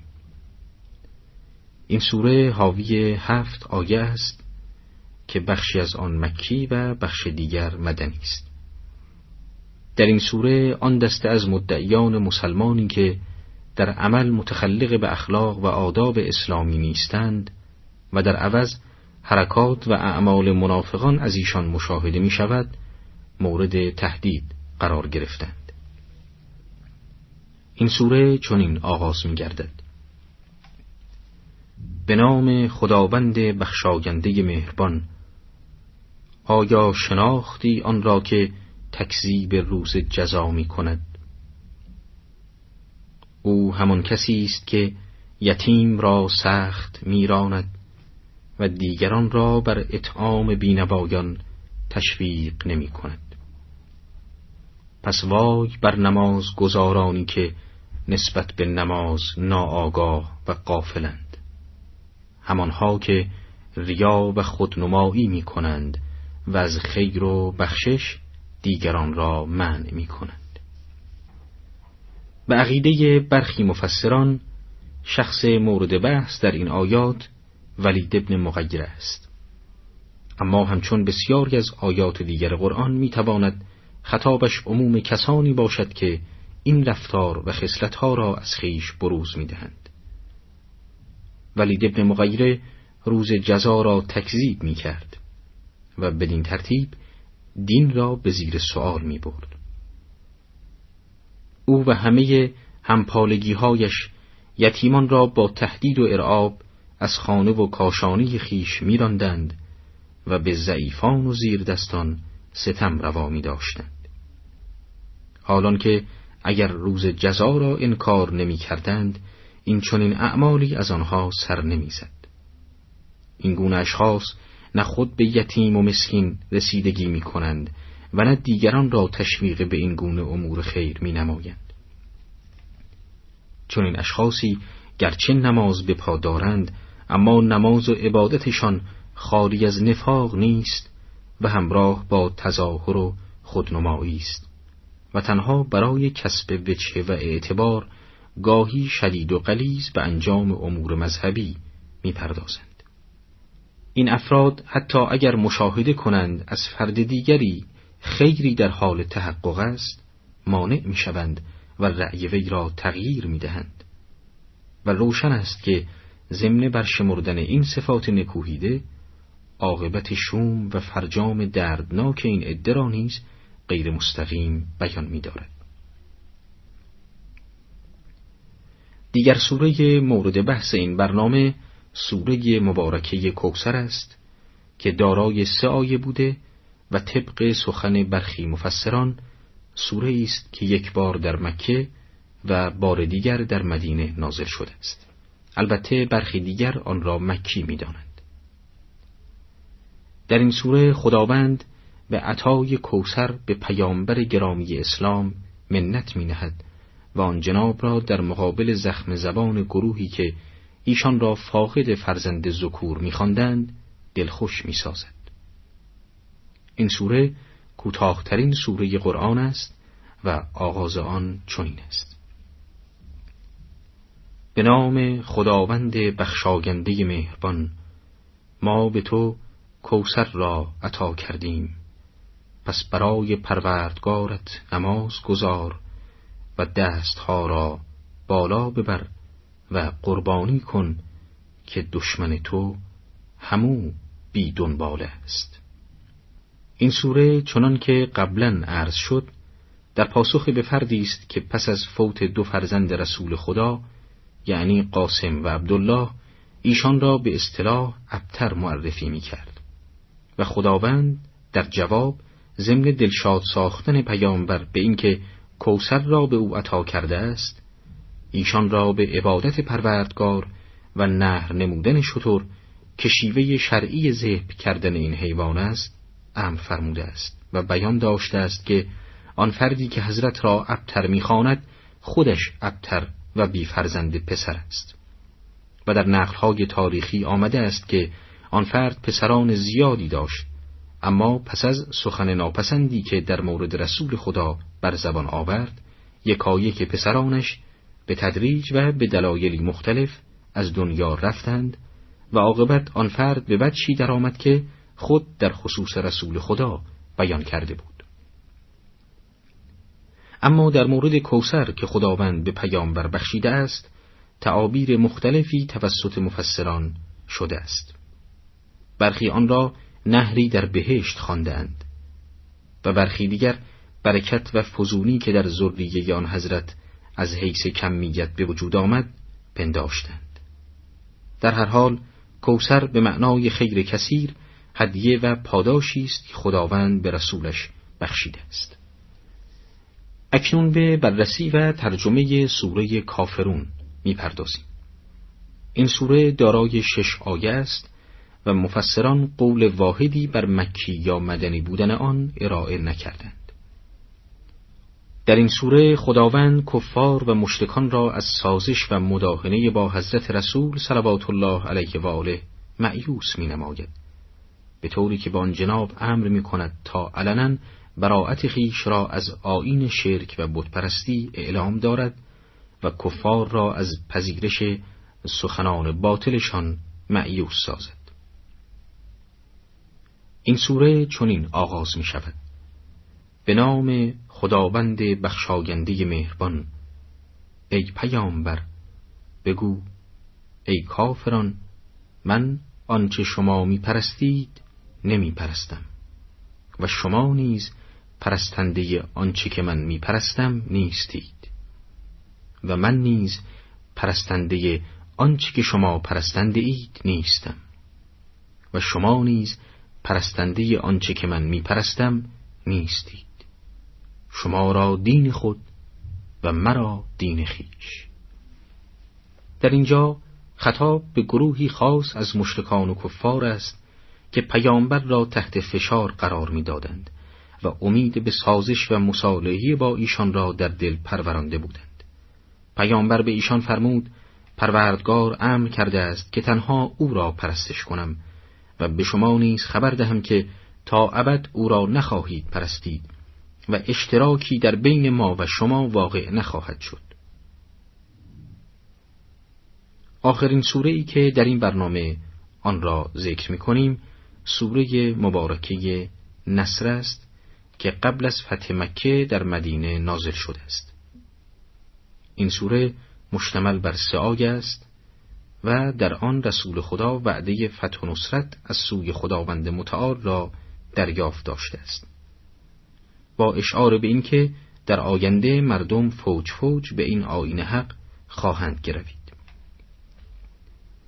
آیات این چنین آغاز می شوند به نام خداوند بخشاینده مهربان آنگاه که یاری خدا و نصرت و پیروزی آید و ببینی که مردم گروه گروه به دین خدا درآیند. پس به سپاس و شکر پروردگارت را تسبیح گوی و از او آمرزش بخواه چه او آمرزنده و توبه پذیر است. مستاق روشن فتح و نصرتی که در این سوره آمده است فتح مکه می باشد که بین فتوحات به عنوان ام الفتوحات مشهور شده است. و پس از این فتح بود که مردم مکه و بسیاری از مردم و ملل به این آین گرویدند و گروهی بعد از گروه دیگر به اسلام ایمان آوردند.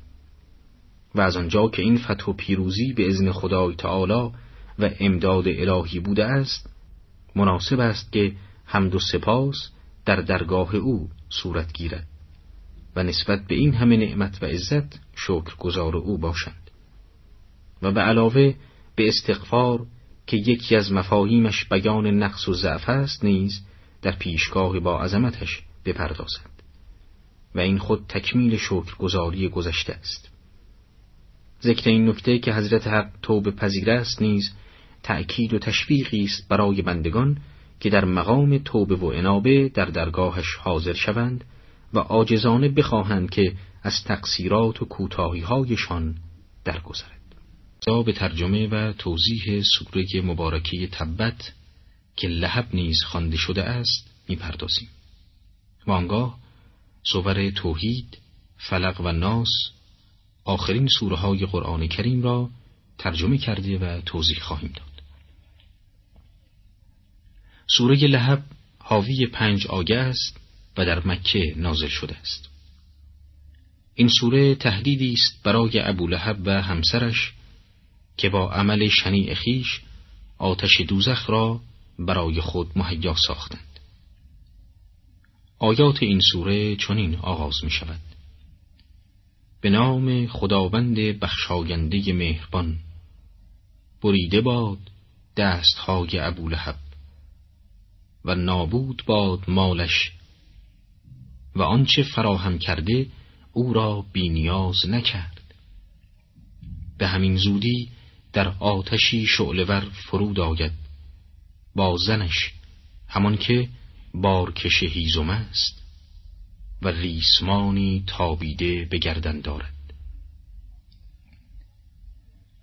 ابو لهب عموی پیامبر صلوات الله علیه و آله بود. او همان کسی است که در تکذیب سخنان پیامبر و نبوت آن حضرت و آزار و اذیت ایشان از هیچ عمل و سخنی فروگذار نبود و بدین جهت مورد نفرین خدای تعالی واقع شد. مال ابو لهب و آثار اعمالش دردی از وی را دوا نکرد و به نفرین الهی و قضاء خداوند دچار خسران نفس کردید. او به واسطه توطع چینی ها و اتهاماتی که به پیامبر زد و جفا و اذیتی که در حق فرستادی خدا روا داشت به زودی در آتشی زباندار و برافروخته خواهد افتاد و همسرش نیز با وی در این عذاب شریک خواهد بود. و در آن آتش مهیب این زن همچون چهره دنیاییش که باری از هیزم و خار را بر پشت می‌کشید و شبانه آن را بر سر راه پیامبر قرار می‌داد در آن جهان نیز با همین حالت وارد آتش دوزخ خواهد شد. این ماجرا شهر و بیان چهره برخی از کفار قریش است که علا رقم مهر و لطفی که پیامبر در هدایت آنها از خود نشان می‌داد با تأکید و تکیه بر اندیشه های جاهلانه و با اناد و لجاج از پذیرش دعوت حق سرباز زدند. اکنون به ترجمه و توضیح سوره مبارکه توحید یا اخلاص می‌پردازیم. این سوره بر اساس برخی روایات نزول آن در مکه صورت گرفته است. در این سوره توحید در کوتاهترین سخن و به شیواترین بیان عنوان گردیده است و صفات جلال و جمال حضرت باری تعالی در اختصاری جالب و حیرت آور بیان شده است. این سوره چنین آغاز می گردد به نام خداوند بخشاینده مهربان. بگو اوست خدای یکتا و یگانه. خدای بدون نقص و خلل است. نزاده و زاییده نیز نشده و هیچ کس همتای او نیست. خدای جهان آفرین احد است. حتی در توهم نیز نمی‌توان برای او ثانی و شریکی فرض نمود. احدیت او تنها مختص اوست. اما دیگر موجودات و مخلوقات قابلیت تکثیر و ازدیاد را دارند. خداوند که هستی بخش مطلق جهان است و تمامی نیازها و احتیاجها به دو بازگشت می کند پس خود خالی از هر نقص و خللی است و مبدع کل اشیا در حدوث و بقا هم اوست. او هرگز چیزی را نزاده است و دقت در این باب حائز اهمیت است که خلق موجودات هرگز مشابهتی با زاییدن ندارد. و برخلاف اندیشه مسیحیان یا برخی از مشتکان خداوند ابدا فرزندی نداشته و خود نیز زاده نشده است بلکه او اول الاوائل است و موجودی ازلی و ابدی است. هیچگاه نیازی به غیر نداشته و هرگز همتا و مشابهی ندارد. و برخی از مفسرین کفر را تعبیر به همسر کردند و گفتند که این آیه به مفهوم آن است که خدا همسر نداشته و نیازی به این امر نیز ندارد. اما آنچه که روشن است این آیه میرساند که برای خداوند مثل و همتایی وجود ندارد. حال به بحث پیرامون سوره مبارکی فلق می‌پردازیم.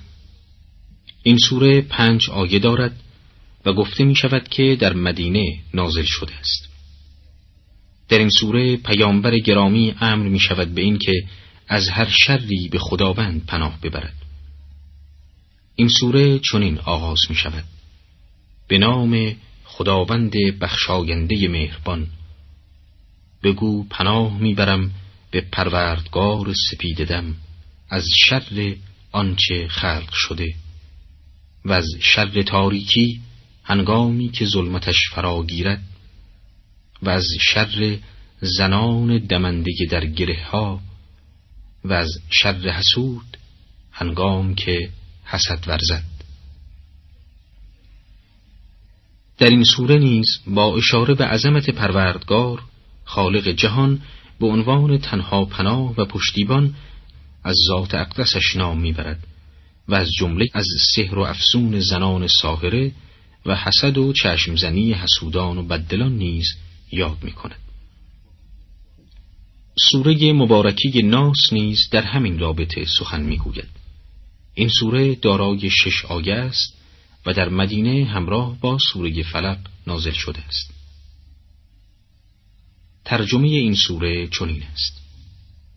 به نام خداوند بخشاینده مهربان بگو به پروردگار مردم زمامدار مردم خداوند مردم پناه می‌برم از شر و وسوسه وسوسهگر پنهان آنکه در سینه های مردم وسوسه کند. چه آنها که از جنس جنند و چه آنها که از آدمیانند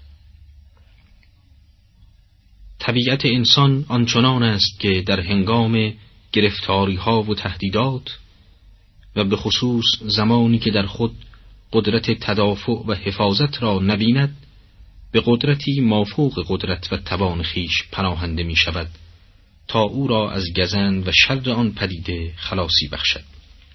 و طبیعتا آن پناهگاه می تواند معمن واقعی و حفاظت کننده اصلی محسوب شود که مبدع همه معلولات و مسبب کلیه اشیاء و حوادث است. بدین ترتیب پیامبر و همه مردم امر می‌شوند به اینکه به خداوندی که خالق جهان و پناه واقعی مخلوقات است در برخورد با شرور پناهنده شوند و به او تکیه کنند و از او مدد خواهند. به ویژه از شر آن وسوسه کننده ای که آدمی را به طور پنهانی و دائمی وسوسه می کند و به غفلت از خدا وامی دارد. آن وسوسگری که قلب آدمی و شعور و ادراک او را به دنبال خیش میکشاند و از طریق درست اندیشیدن و درست عمل کردن دور می‌سازد. چه این وسوسگر خود شیطانی شده باشد از زمره دیگر شیاطین و یا اینکه هنوز در زمره آدمیان باشد. خب عزیزان شنونده به این ترتیب به پایان سوره ناس و پایان کتاب آسمانی قرآن کریم می رسیم و چه زیباست که در این دقایق ملکوتی دست نیاز به درگاه اقدس حضرت سبحان جل و علا بگشاییم و او را به سبب الطاف بیدریغش سپاس گذار باشیم بارلاها تو را سپاس می‌گذاریم که به نعمت قرآن کتاب مبینت ما سرگشتگان وادی ظلمت را مشعل سلوک و هدایت عطا فرمودی و ما را به سراپرده نورانی معرفت خیش رهنمون ساختی. بارلاها آنگاه که ذهنها در کمند اناد و اسیان گرفتار آگند این قرآن توست که جوانهای باور و ایمان را بر سینه اندیشه ها فرو می نشاند و عطر دلانگیز ایمان را در فضای روشن تاریخ حق می پراکند بارلاها آنگاه که تندباد برکننده یأس بند سوزان عشق و امید را از هم می گسلد. این حبل المتین توست که ترسیمگر وادی ایمن می گردد. و رمز عشق و سرود آزادی را بر گوش جان می سراید. بارلاها آنگاه که زندگی در مسلخ کفر و شرک و نفاق جان می بازد. این قرآن توست که زندگی را حیات بخشیده و جاودانگی را به تفسیری نیکو می نشیند بارلاها قرآن تو که پردهدار جمال علم توست دریایی ژرف و پهناور بیگانه با کرانه هاست که قواسان سترگ گوهریاب دریای اندیشه را در بهتی عظیم و سکوتی فراخ بر عرصه عجز و ضعف نشانده است. بارلاها آیه آیه های قرآنت معناگر تراوت حقند و بر حلقوم اتشناک کویر دلهای مضطرب شهد گوارای سکون و آرامش را فرو می ریزند بارلاها پس ما را توفیق عنایت فرما تا لنگر معرفت بر ساحل قرآن زنیم و کام تشنه ارواح خیش را در ریزش آبشاران قرب تو سیراب سازیم و زخم جانکاه گمراهی را با مرهمی برگرفته از آیات تابناک وحی التیام بخشیم و آنگاه مشعل هدایت را بر محاک مخوف ستم زمانه برافروزیم و اسیران پای در بند کفر و شرک و نفاق را از محبس پرعذاب گمراهی برهانیم.